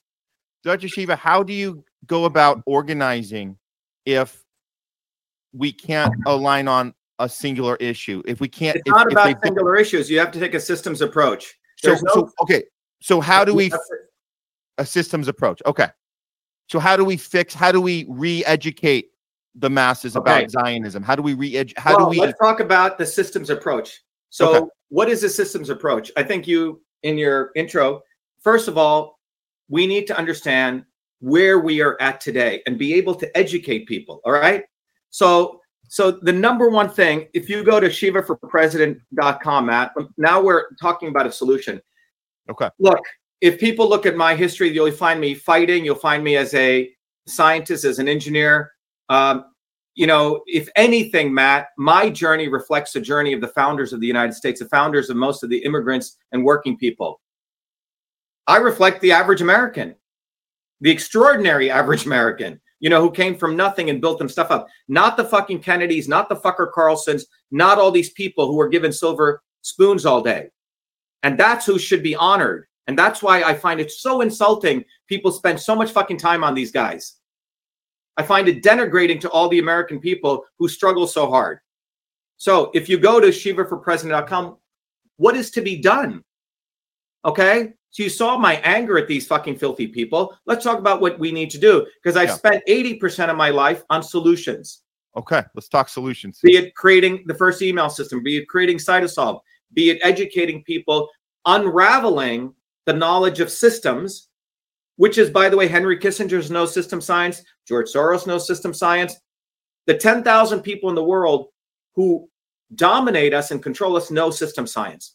So my journey, like Prometheus bringing fire to the earth, has been to educate as many people as possible on system science. Because once you understand systems, you can literally change the world. You become the hero, Matt. You become the hope. You become the dream. Not fucking Kennedy. Okay? He just wants to bang fucking people, fly his fucking falcons, and do a bunch of bullshit. Okay? And manipulate people. This is a shtick for him. So go to shivaforpresident.com. Number one, I want people, if you uh, go up to that site, bring it up right now. Hold on. Give me a second. Right. So I've said in this conversation, we need to build a bottoms up movement. Since I've been a kid, Matt, you know, the most powerful thing I learned was a little flyer, eight and a half by 11, and getting on the ground. All right. Next day, you'll see Kennedy probably stealing that too. Okay. He's a scumbag. He's never created anything. So tell me when you got that up. Go. So if we go to Shiva, yeah, so this is our website. The first thing, Matt, uh, don't go there yet, is that people can go to the shop and get this little bumper sticker. Now, why is this important? 100,000 people see one of these things, Matt, on the back windshield. So this is a show of defiance that you've selected one of you and you're putting it on your windshield. That's one thing people can do. Hmm. Go to on the far right, it says free downloads in the black. You see? Click Okay, on that. So let's click on that. The second thing for more people want to engage with people, scroll down a little bit. We have a very important flyer there. Okay. So if you go to that flyer, Matt, and Mhm. stop right there and you can zoom in. Did you figure out how to do the shift Yeah. command? yeah. So um if you if you go to yeah, there you go. Excellent. So stop right there. You see, it says the lesser of two evils is killing your children. So that gets back to the Jesse Jackson or the or now even the fake independent booby fucking Kennedy, right? Yeah. Always in opposition. Now, if you zoom in a little bit more, the left side of this flyer talks about the problem and the right side talks about the solution. So zoom in just a little bit more. And so how do you educate people on the need for a systems approach? So zoom in just a little bit more. You, you see that graph says your child's lifespan will be shorter than yours. Great, right there, Matt. And it says Yeah. since the 1980s, the policies of the swarm, right, have destroyed Americans' life expectancy. That red line, Matt, since 1980, it's not just a vaccine. Since 1980, the lifespan is going downwards, right? Oh wow. And that started from the, and by the way, that graph is from Kaiser Permanente, the number one insurance company in the world, one of the leading insurance companies. The gray line is the dark gray line is the average of the lifespan of all the other industrialized nations. You can see that's also starting to car- carve downward. Hmm. Now, what is behind that red line, Matt? It's not any one thing. It's not the vaccines. It's not just water, right? The poisons in the water. It's a bunch of issues, systems level issues. Hmm. Okay. It's not any one thing. What is a system? A system is an interconnection of many things. You can't just isolate it. Okay. Because when you start isolating, as that doofus Dore says, and he used to come and take this course if he's serious, okay, and he needs to become an apprentice. When you're taking isolated issues, that's when you get fucked over. Because one day you're following this person. Ooh, uh, Obama said some good things. Ooh, Trump said something over here. Ooh, uh, Sanders said, but you don't see it as a systems problem because behind that red line, Matt, is a systems issue. To the average American, incredible amount of stress has been created in their physical body. Stress stress, the immune, and when you're stressed out, Matt, you know what happens? And this is the MIT PhD systems biologist educating the world on this. Policies affect your biology. Let me repeat mm-hmm. that again. Policies in Washington literally affect your body. So when they pushed the policy of lockdowns, that affected your metabolic, your respirate, your mitochondrial respiration. That affected oxidative stress. That affected inflammation that that affected your ATG genes, literally. And there's so when you isolate people, you increase inflammation in your body, you decrease antivirals in your body. Okay, and there's many, many papers. I've done many videos on this, right? Policies affect biology. Over the last since the Kennedy administration, we've created massive income inequality. The average American has only $400 in their bank account, 400 bucks on a rainy yeah. day, right? Yeah. That's can't afford, yeah. Since the 1970s, a collusion of big pharma, big hospitals, the GPOs and the PBMs, and big insurance created a healthcare infrastructure that no longer has you having a one-on-one relationship with your doctor. There's all this shit in between. Your doctor spending 15 minutes and 90% of it he's watching an iPad, filling in shit so he can get paid. That's another dynamic. What we've done with Syngenta and the big ag companies to pollute our environment that's another factor. And you can go on. So behind that red line, Matt, it is not any one issue. It's a yeah. systems issue. So that's why this says we need a systems overhaul. You can't be fucking voting for Kennedy or fucking Trump or Bernie. We need a fucking overhaul because your child is going to have a shorter lifespan than you right now. So how mm-hmm. can you say, and this is during Trump and Biden and Kennedy and and you know Gerald Ford and and uh, uh, all of them. So you look at that graph, it's right in your fucking face. Mm-hmm. So if we want to, so you, we need a systems overall. People need someone like me. People need a bottoms up movement. We need to do something completely different. And it ain't fucking Kennedy. Kennedy's part of the swarm. Now, who is the swarm? Go down. So now we understand the systems level issue in a very simple way. I had to make it that simple, Matt. Okay. Now, if people want to take the QR code in 15 minutes, they can take 50 years of engineering systems knowledge and boom, they'll understand who the swarm is. It's not the Jews, right? It's not the Rothschilds. It's not like, um, you know, uh, the reptiles as David Icke. It, it's a whole bunch of people. It's a multiracial aristocracy of elites, globally spread out, decentralized, who have a very particular goal and to manipulate all the forces of nature for their behalf. And they have their obvious establishment politicians and they create their not so obvious establishment. They need fucker Carlson. They need Bernie Sanders. They need booby fucking Kennedy. They need you to think he's going to do something for you.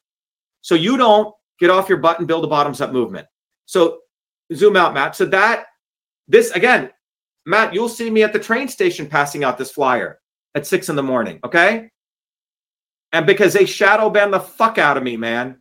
It's mm. disgusting. In 2020, I would do a tweet, I'd get 100,000 retweets. I'm lucky if I get 100 right now. Go up to the right side. And on the right side, we give the solution. We have to shatter the swarm. Well, they can go look at our campaign video. But more importantly, Matt, I've created an institute, okay? A body of knowledge. Whatever I used to teach at MIT, I've made accessible to the world. And we want to educate children. Any child, you can give away the course to as many children as you want. You know, I went to back to India uh, last year and I gave it to our Indian village in about 1,500 kids. Okay. So, and then the bottom is every Thursdays at 11 a.m. and 8 p.m. Matt, I do an open house. Hmm. And it's global. We now have close to half a million people in 120 countries. And what we're educating people on. So if you look at healthcare, what do hmm. I do in my healthcare summit, Matt? We actually teach people what is the immune system, how do you protect your immune system? Mm. The government ain't going to do shit for you, man. You take care of your immune system, you'll live long and prosperous. So we don't need to wait for the government. How do you do um, the environment? We train people how to go to local farmers, how to shop within a budget. So it's not a bougie thing to get good, healthy, organic food. We teach people how to think, our educational program. We teach, I, I teach people the seven secrets of innovation.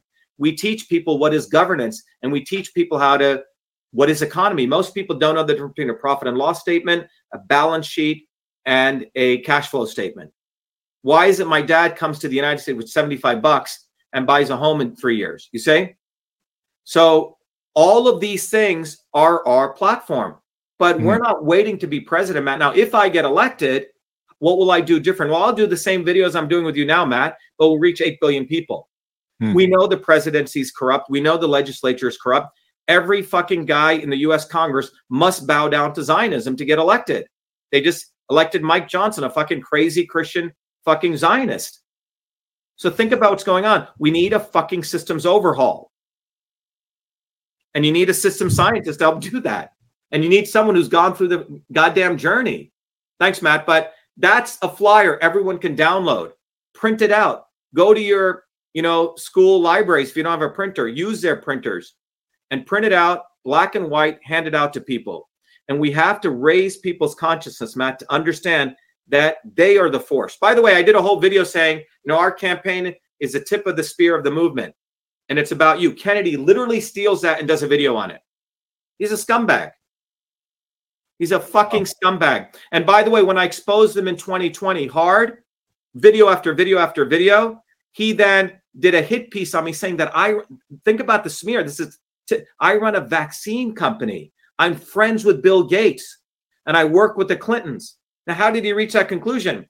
He goes to my IT website where we get 10% off from Microsoft. He says, Oh, see, they work with Bill Gates. I won an award when I was at MIT to analyze email for automatic routing for the White House. He said, Ooh, he's working with, I mean, he's a complete scumbag. I to sue him in federal court for $92 million. Hmm. People need to wake the fuck up. These people are evil. Yes, Biden and the Clintons and the Sure, Bushes, yeah. that's the obvious evil. That's obvious. Yeah. And this is a dynamic, Matt, and this comes from engineering system science. It's called the disturbance. So, what have we created, Matt? We've created three pieces. Number one, people need to have a clear vision of what we need and want truth, freedom, health. But truth, freedom, health. Notice I didn't use the word and, they're all interrelated. Hmm. The movements for health, you know, all the yoga Nazis thinking they're just going to be in great shape and just want organic food. Well, you're not going to get your organic food if you don't fight for freedom. So all the Mhm. rednecks out there, quote unquote, who want to, you know, it's my guns and I want the First and Second Amendment. Well, you ain't going to get your fucking First and Second Yeah. Amendment if you're fucking unhealthy as shit. Okay. And all the nerds who want to talk about innovation and science, well, you're not going to be able to do great science if you don't understand that freedom is constrained. So truth, freedom, health is transport, conversion, storage, movement, right? Conversion and infrastructure. Vata, Pitta, Kapha. So what I've uncovered, Matt, is a scientific basis, the principles for how we create the kinds of societies and movements that we need. You got to have freedom, you got to have science, great science and innovation, and you have to have infrastructure. I was just in Hong Kong, you know, um, I was there on a science conference. You get off the airplane, and within three minutes, man, you're out in your car. It's quite amazing the infrastructure, Mm. but there's no fucking freedom there. So you have infrastructure, but no freedom, Mm. right? So you need all three. So Singapore, you go there, it's, it's you know, it looks like you know everything works, but a, you're you're under fascist control. You you say something wrong, you're going to be fucking caned. Okay, literally. So you have other countries which have a lot of good science, but they don't have freedom. You see, so you need all three, and this is why the founders of this country created the First Amendment and the Postal Service and infrastructure, and they created IP law and patents and all this amazing shit because they work for a lo- living. They weren't flying fucking falcons all day. They weren't banging all these women and talking a bunch of shit. I mean, Franklin was an inventor, an engineer, a scientist, right? Go look at Washington. These people were men of the Enlightenment. They could build stuff, they could solve problems. And that's who I am. So and, that, uh, and that's who everyday working people are. You go, everyone should come to our, every Thursdays at 11 a.m. and at 8 p.m. People can go to vashiva.com slash orientation, or they can go to truthfreedomhealth.com. truthfreedomhealth.com. Yeah, I, I have a video. It may be good for your audience to play. You can go there and play it. But before I go there, Matt, I want to let everyone know that this um, weekend, right? And by the way, I've been a ground activist all my life, Matt. You Mhm. know, um, when I came to MIT, which I didn't even know about until two weeks before I applied, all right, because of the level of discrimination in the high school I went, no one wanted to tell me about it. All right. After I got in, then all the Jewish teachers were quite excited, you know, but they didn't want to tell me anything about it. It's quite incredible. But when I came to MIT, I was really interested in systems. You know, I really want to understand. But we created a newspaper at MIT, a very simple flyer. Um, and the MIT administration was supporting the rank and file student newspaper, which they Mhm. gave about a million bucks to. But man, in six months, our flyer became the most powerful newspaper on that campus. We used to use it to organize the food service workers, right? Um, to make sure more women, more uh, poor people, blacks, whites got into Hmm. MIT. So I've been an activist all my life. This is not just a, this is not a journey. You'll see me on my Yeah. PhD day. I was the one who took out this huge banner and said "U.S. out of Iraq." Half of the crowd booed me. Among the Mm. twenty thousand, the other half gave me a standing ovation. Okay. So I've been a fighter and I know the importance of building bottoms up movement. I get on the ground, man. It's not Yeah. something I say, oh, others will do it. I have my volunteers. No, I actually get on the ground. Yeah. So this, um, and I encourage everyone to come to this. Let me share this with you. Okay. I think um, I think I could I- share something, right? Yeah. So let me share this with everyone here. And it's a flyer that can you see this, Matt? Um, I think I, I can add it to the stage here. Let Yeah, me, If you can add it. Okay. Yeah. we So go. this flyer is uh, it says March on Zionist headquarters, Harvard and MIT. It's pretty hard hitting. Uh, meet at Harvard Square, November 11, 2023 at 11 a.m. And so the point of this is that these institutions, okay, Harvard and MIT, are where Zion, the Zionist leaders are bred, okay? Mhm. And by the way, you don't have to be Jewish to be a Zionist, right? 70 million, quote unquote, Christian uh, Zionists are in the, there's only 14 million Jews, but if we're going to free Palestine, Matt, it's not going to happen until we free America because America has been occupied by Zionism. Hmm. And I'm going to give a talk on there.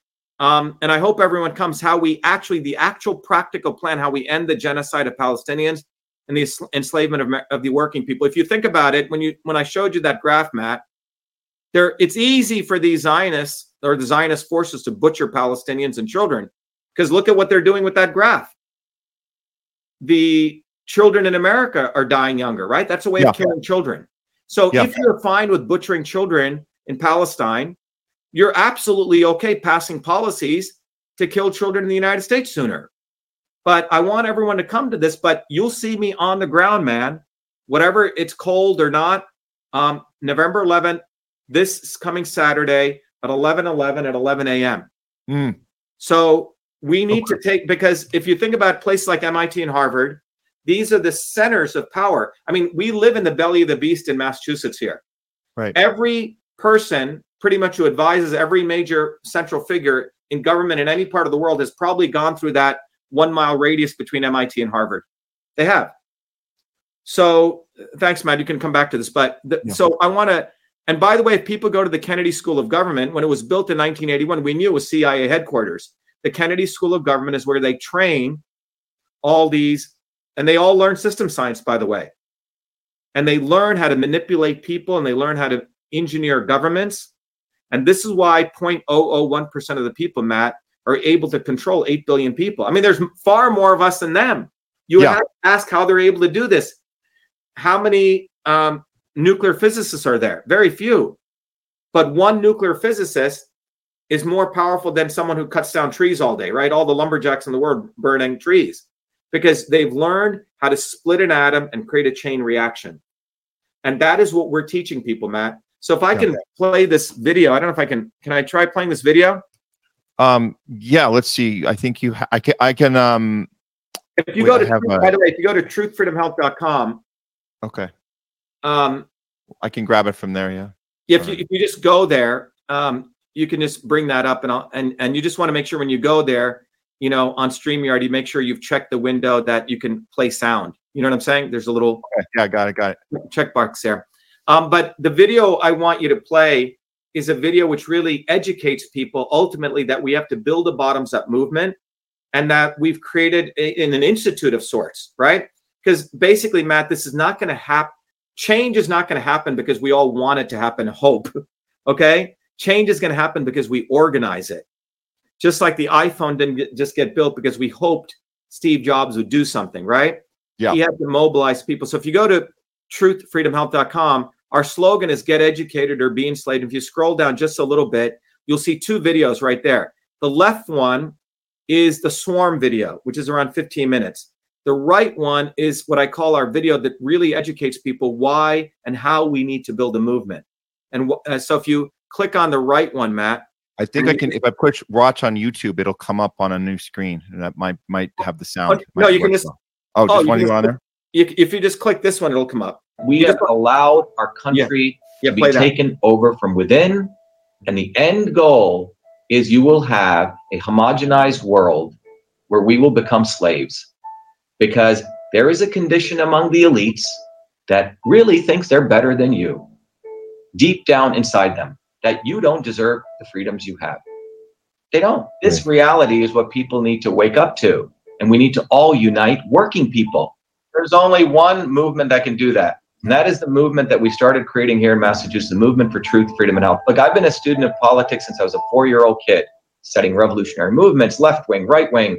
There's a physics, there's a nuclear science to destroying the establishment. To build a bridge, you need to understand Newton's equation. You need to understand the laws of gravity. You need to understand Poisson's ratio. There is a way to build a revolution. And that's why I put this together. My goal is to train a army of truth, freedom, and health leaders. We don't need followers like social media. We need leaders, but they need training because the educational system does not teach them history, nothing. So in three hours, that's what I've started doing. That's the solution. We Wow. got to train people first with understanding what a system is, the dynamics of all systems that affect nature. The second is understanding the interconnection between truth, freedom, and health. Freedom is the ability to move freely, communicate freely, talk freely. Without freedom, you cannot convert ideas hypothesis into truth, which is science.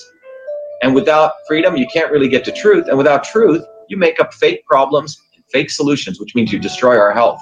And without health, which is the infrastructure of us and our body, you can't fight for freedom. Truth, freedom, health. Third concept is it has to be bottoms up, working people, people who work uniting. And what the right wing has done is whenever you say working people unite, that must be communist. Meanwhile, they've let the Democrats run unions, which suppress workers, completely corrupt. But when you look at the arc of American history, it's been when working people came up. We need to go local. Every solution I'm coming up with is a part of this movement, we're giving the science, which is the truth, and then we tell people what they can do on the ground. Like with election fraud, you don't need to wait for some lawyer. Our goal is to train people to go local, to go local, to go local, fight locally. Forget lawyers, forget politicians, forget celebrities. You've got to learn politics. And there is a science to it. They lock us down, we should be ready to shut them down. And the fourth part of this principle is a not so obvious establishment. So when you look at a system, there's always something that disturbs you from getting to your goal. Well, the biggest disturbance is a not so obvious establishment, which are those people who claim they're for you on the left and the right. The Al Sharptons who tell black people I'm for you, the Tucker Carlsons. Do you think any true anti-establishment person will ever be on Fox or CNN? I don't think so. They both mislead working people back into the establishment. Without this solid understanding of political physics and theory, you're screwed. You're going to follow on the left wing Bernie Sanders. Oh, he said something, or Robert Kennedy, scumbags. Or you're going to follow some right wing talk show host. They're not going to lead us to liberation. It's us. We're building a bottoms up movement. And that political physics, it's a nuclear science of change. Bottoms up. We have to organize to understand that there is people who talk a good game and then look at what they actually do, left and right. I'm sorry, Sean Hannity may say some good things, but I don't see the urgency in his voice to get something done. And it can only come when you weaponize yourself with the right knowledge. You need to be able to identify a rat. You know, Christ didn't go after the Romans, right? It was the Pharisees and the Sadducees who screwed him up, his own quote unquote people. And that's where we're at. So these four concepts I've built into a curriculum where people can go to truthfreedomhealth.com and it's an educational program. We need to train people in political theory. You need to have physics. And I've created that curriculum. People need to get educated. We need to get educated fast.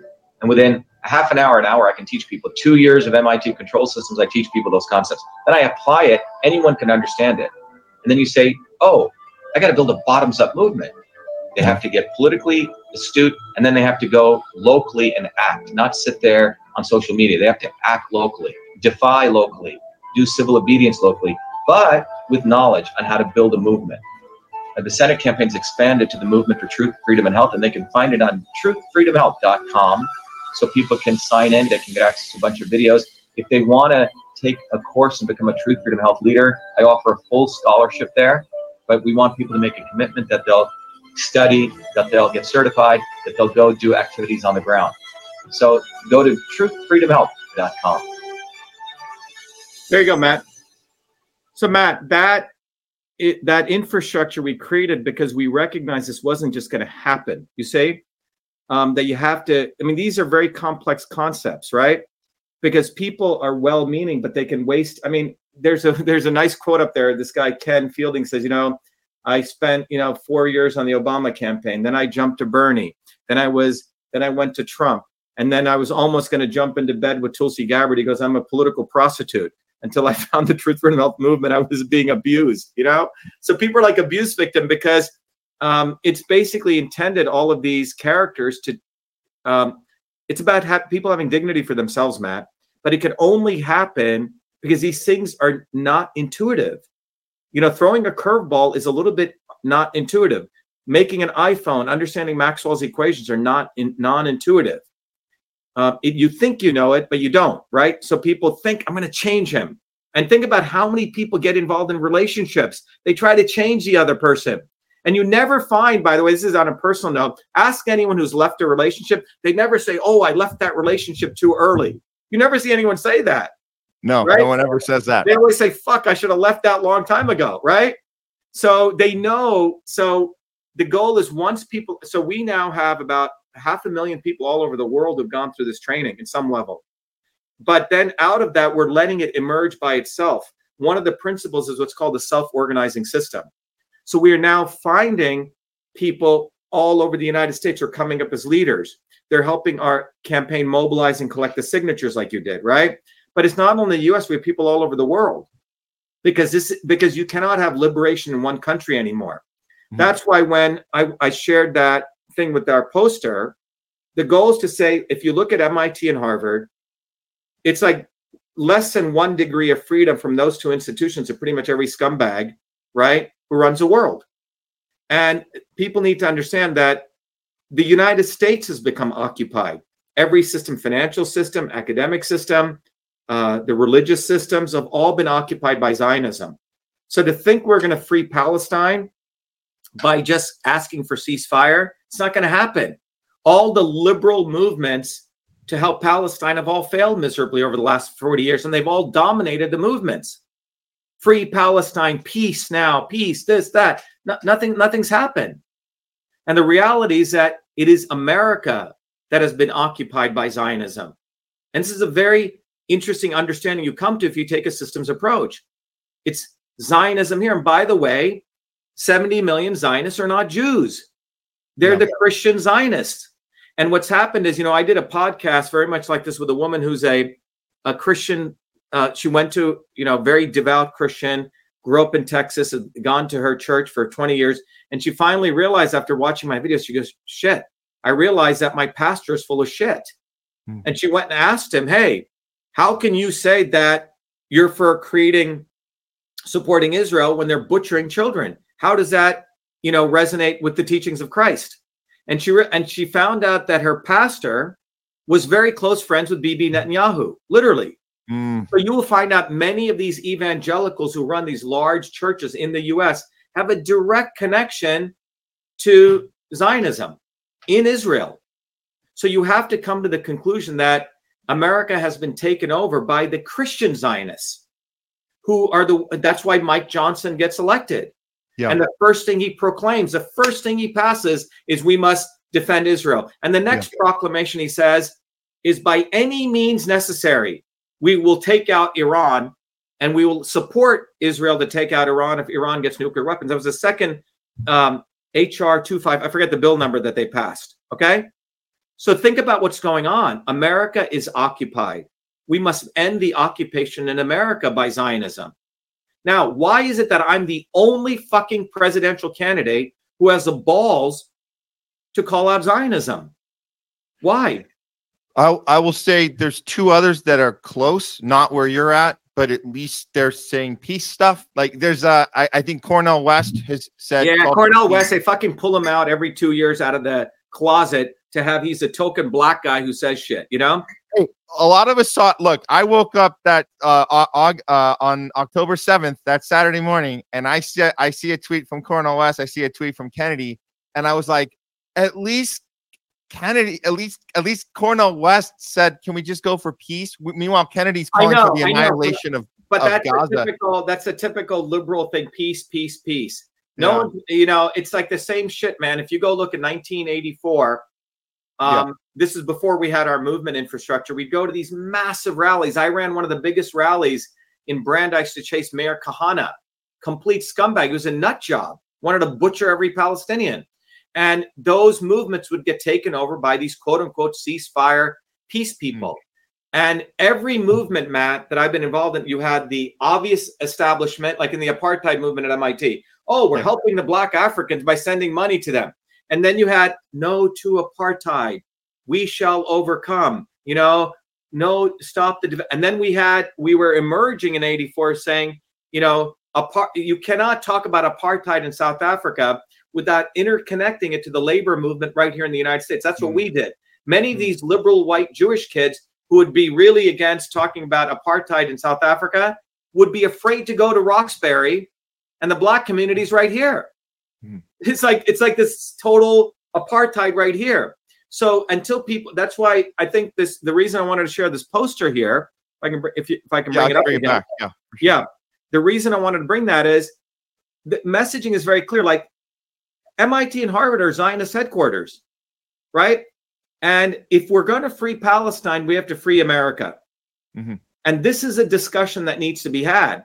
So on Saturday, you know, I'm going to really talk about a real solution that invites working people to get involved in this in a very tangible way. The American working people, because and and bottoms up. The only way we're going to end, and we have a huge because of the unfortunate suffering of the Palestinian people and what people are seeing. The negative side of it is everyone can get lost in learned helplessness, Matt.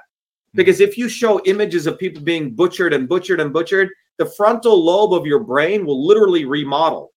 And you will think, wow, I guess that's just the way it is. You get numb to all the, and that's why I'm a little bit concerned if a lot of these image showing over and over and over again is could be a massive psyop to make people so blunted and so desperate that you, it's called learned helplessness. Okay. It's again a CIA technique that was built in the 70s.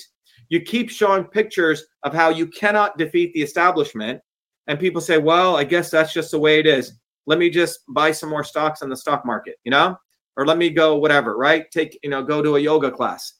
And it's really important to give people solutions on how their actions right here in the United States can help people in Palestine. And we're going to talk about that.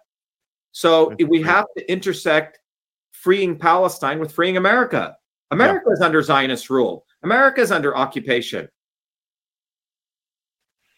Of course, we're 100% because if the fact that we're giving all the money to uh, Ukraine and uh, Israel and we don't give a crap about anybody here, uh, that's a, I mean, that's a, a wake up call, I think. And a lot of people on, on the left who um, were going along with the, the Democratic Party for so many years, uh, more, more years than I did. Um, they, I've seen them, I've seen a little change in them. I've seen them that that's a kind of a good thing. I think some of them are going, wait a minute. I thought I thought we were about social injustice. I thought our party was about that. Remember?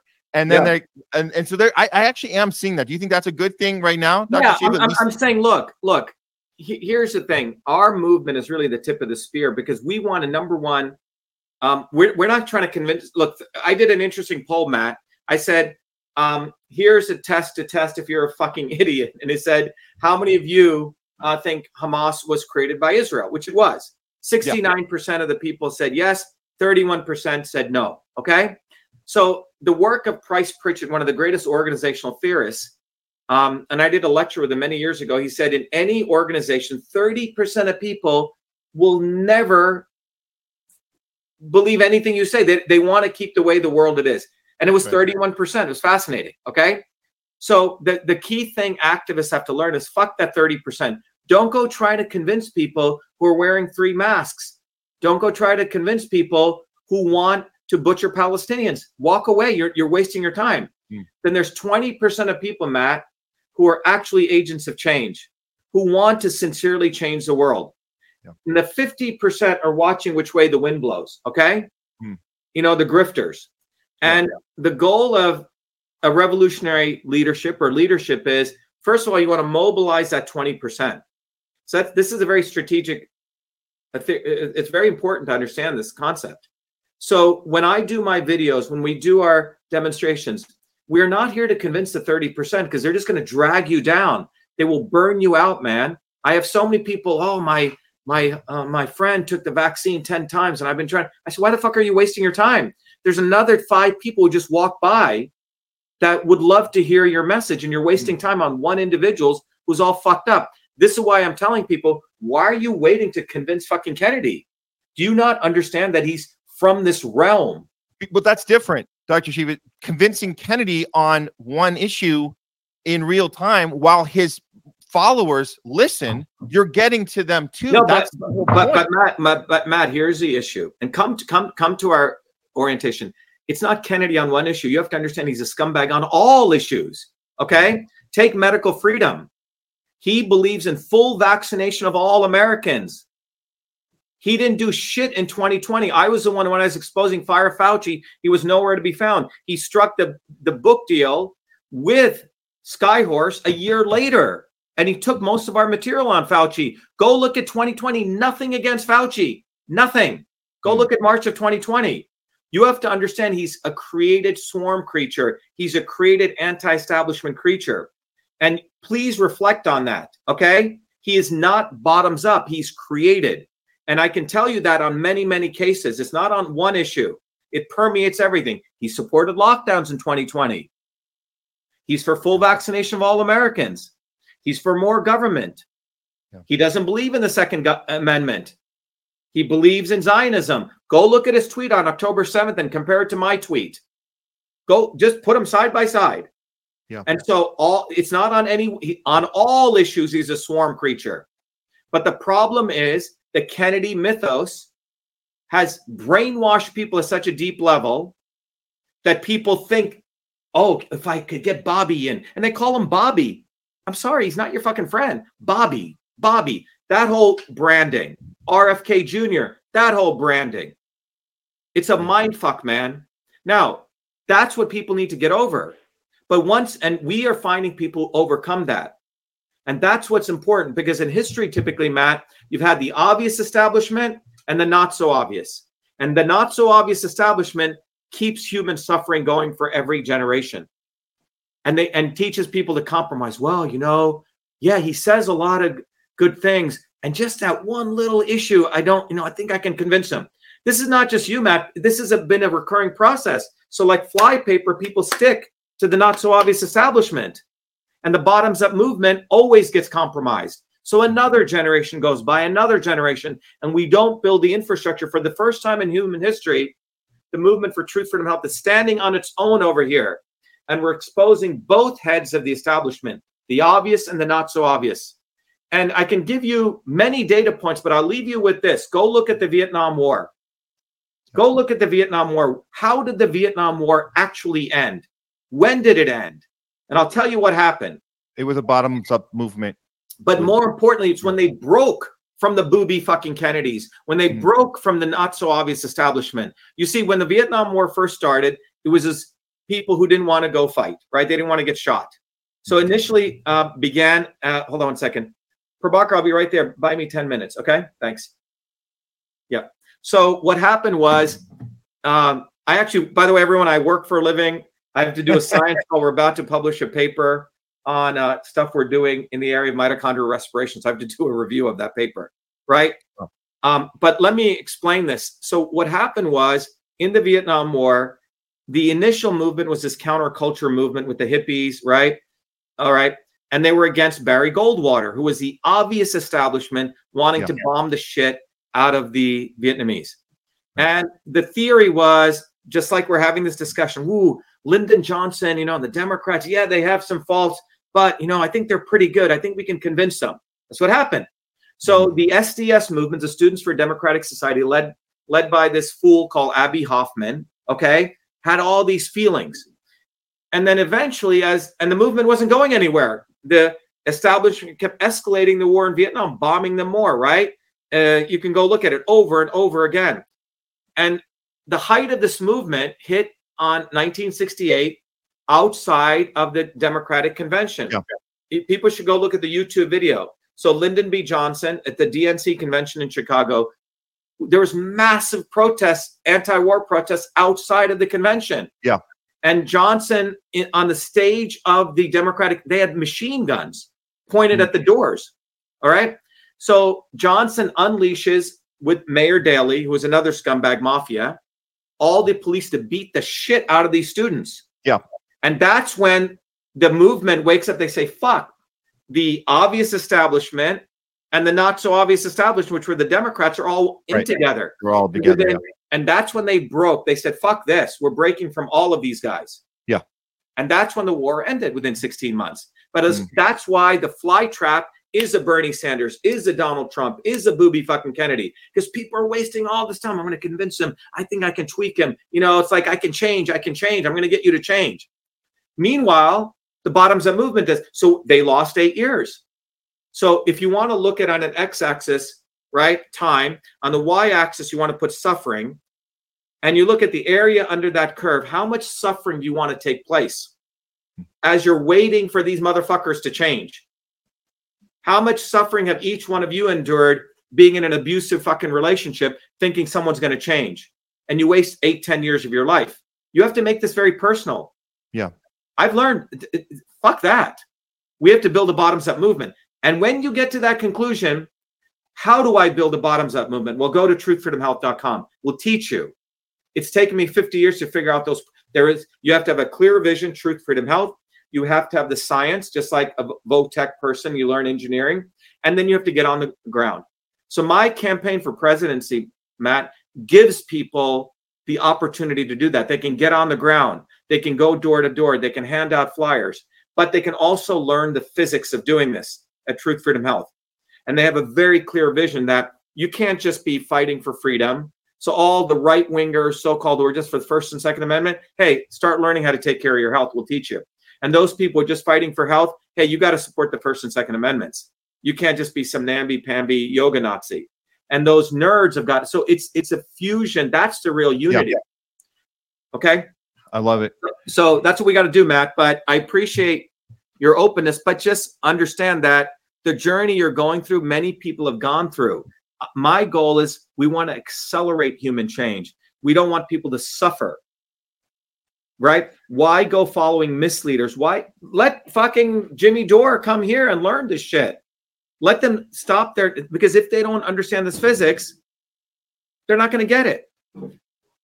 So I, I'm Okay. willing to learn more, and I Yeah. hope I hope he can too, and I hope all of the followers of the people that you know we've been around, we want to get them too. So it's not just about the face of, you know, the the whatever YouTube channel or this person over here. We want all the people as well that's under them because those are the people on our side. Like you're saying, there's more of us than them, so we need to get all of them engaged. I love what you're doing, Dr. Shiva. Everything you talked about today, we really, really appreciate all of it the uh, truthfreedomhealth.com. I'll th- I'm going to throw this up. Matt, can we play? Can we play our campaign video be- before you leave? Do you have time or no? What's your schedule like? We can we can play it one more time. Absolutely. Yeah, so Um, go to shiva4president.com, shiva numeral 4president.com. By the way, everyone go to Shiva for President, get one of these bumper stickers, put them proudly on the back windshield of your car. You this is a lazy man's way to be an activist. 100,000 people see this. And you can get these at Shiva for President. Download that flyer, become an activist, hand it out. And if you go to shivaforpresident.com, Matt, if you go yeah, there, I'm going there right and if you now. scroll down a little bit, there's a, a video which um, closes with, you know, my journey to truth, freedom, health. And you can play that video right there, Matt. this one right here. Okay. Yep. We'll go for it. Who would have ever thought I'd be running for president of the United States of America? I was born a low caste untouchable in India's caste system, a system of aristocracy, oppression, and racism. My name is Dr. Shiva Ayyadurai. I'm an MIT PhD, a Fulbright scholar, a scientist, engineer, entrepreneur, and inventor. My family and I left India to come to America on my seventh birthday. I grew up in the working class neighborhoods of New Jersey, playing baseball, mowing lawns, painting houses, and coding software. My friends and neighbors are blacks, Italians, Irish, people of all races. As a 14 year old, I wrote 50,000 lines of software code to create the world's first email system and was awarded the first US copyright for email, recognizing me as its official inventor at a time when copyright was the only way to protect software inventions. I did that long before I ever came to MIT, revealing that big innovations can occur anytime, any place by anybody. Growing up, I saw politicians dividing us by race and religion in both America and India to have us fighting each other while they remain safe in their gated communities and in their playgrounds of Hollywood, Martha's Vineyard, and Silicon Valley. I'm a fighter. I fought racism and exposed their imperialist wars, fought for workers, and put my life on the line against global corruption. I never wanted to run for political office. All that changed when I saw working Americans as never before being duped by the establishment and the not so obvious establishment across left and right. We were being sold out and made to forget why we came to America and why America existed. Lawyers, academics, billionaires, celebrities, and politicians, elites, Clintons, Kennedys, Bidens, Obamas, Bushes, black and white have hijacked America. They printed trillions for their friends. They delivered crumbling infrastructure, corruption, and racism. They've transferred trillions to themselves, dividing black and white, fear mongering, and fake science, lockdowns and censorship, dirty air, food, and water, pushing drugs upon us, making us sicker. We've been sold out. One set of rules for them and another for us. We deserve a warrior with a history of courage and putting everything on the line for you, who believes in you, not them, who has created a movement bottoms up for truth, freedom, health. I've exposed their lies at the right time, never waiting until it was popular. I've exposed their false gods who exist to lead you back to them. I've exposed their fake science of lockdowns and masking and provided you solutions to fight them and win and protect your immune system, saving millions. I exposed Fauci, galvanized the Fire Fauci campaign when others remained silent. When they stole our election, we sued the government and Twitter in our historic 2020 federal lawsuit, exposing in bare view the government and big tech censorship infrastructure, the unholy alliance between government and social media companies. Where was Elon and his grifters? They stood by the sidelines and did nothing.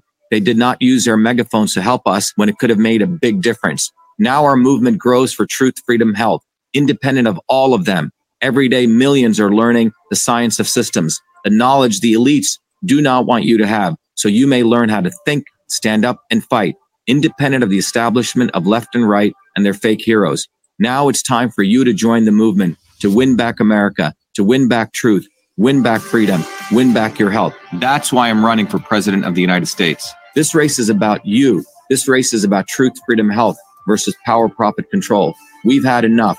They think we'll fall in line and vote again for their lawyers, celebrities, billionaires, and chosen ones from above. We choose our heroes from below, from the rank and file who do what is right at the right time, not when it's convenient and popular. They can never represent us. What America needs is a movement by the working people, for the working people, who are educated, organized, decentralized, and fight for independence from their systems of control. And that movement exists. It's ready for you. We don't need them. We need us to go bottoms up, neighbor to neighbor. My journey, your journey are all the same. It's our time. It's time we had one of us. It's time to win back truth, freedom, health, to win back America. Be part of this historic movement all the way to our victory on November 5th, 2024. If you're an American citizen, pledge your vote now for Dr. Shiva Ayyadurai, the independent candidate for U.S. president. No matter where you live, you can be a part of this. Volunteer as little as 20 minutes a day. Don't delay. This is Dr. Shiva Ayyadurai, and I approve this message paid for by Dr. Shiva for president. There you go, Matt. So that gives a sort of a detailed understanding. But anyway, the simple thing people can do, Matt, is go to Shiva for President, get one of these bumper stickers, Hmm. and they should download that flyer because it's something they can keep in their glove compartment. They can hand it out, but it lays out in one little, you know, eight and a half by 11 uh, piece of paper what is the problem that we need a systems overhaul and what the solution is. Perfect. And they got the website right here. Everyone, you got to go to check out Shiva for President. All the stuff he's doing, it's on the ground activism, bottom up. That's the only way we get stuff done. Uh, the message is resonating with us here at the Homeless Left. Uh, we love everything about it and what you're doing, and um, and thank you so much. And, for, and Matt, the last thing Yeah. is it's Saturday. You can just pr- bring up that uh, graphic again. We yeah, have we got this. Yeah, Here we go. Yeah, so this Saturday at you know 11 11 at 11 a.m. Okay, we're at the 11th hour in many ways, right? We encourage people uh, to let people know. I'll be I'll be tweeting this out, but we're going to march on Harvard and MIT.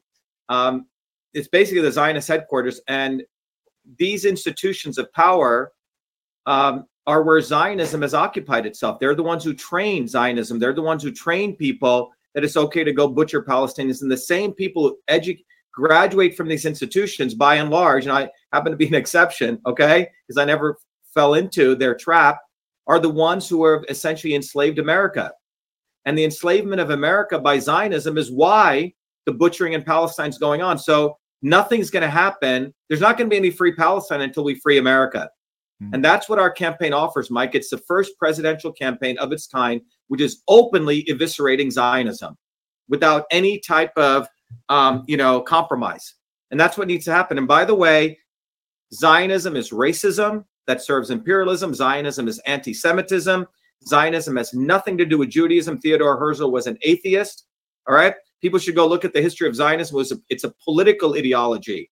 And more recently, Christian Zionism is an eschatological view, which has made up some shit. Frankly, made it all up. You know, focus on the Armageddon and and um, it's it's it's a complete uh you know revisionism of even what christ said. So if you're a christian out there you must ask yourself when you see the butchering of these people in palestine whether that comports or whether that you know resonates with what you've learned and and but unfortunately zionism has taken over quote unquote christian zionism in the united states. There's 14 million jews but there's 70 million christian zionists in the united states you don't have to be Jewish to be a Zionist. So stop calling people anti Semitic when they expose Zionism. Absolutely. Thanks, Matt. Thank, thank you so much, Dr. Shiva, uh, taking the time today on election day to speak Yeah. with us here on the Homeless Left. It was thanks, a great Matt. conversation. Thanks for, thanks for your openness and your kindness to listening and, and being a good, honest human being. Thank you. Absolutely. I'm going to throw your Twitter up here and people can follow you so they can if they can't make it to the event on Saturday, they can they can see you tweeting it Yeah, out we'll, be, as well. we'll be streaming it out. Awesome. Very good. Right. Okay. Well. Thanks again, Dr. Shiva. Bye-bye. Take care.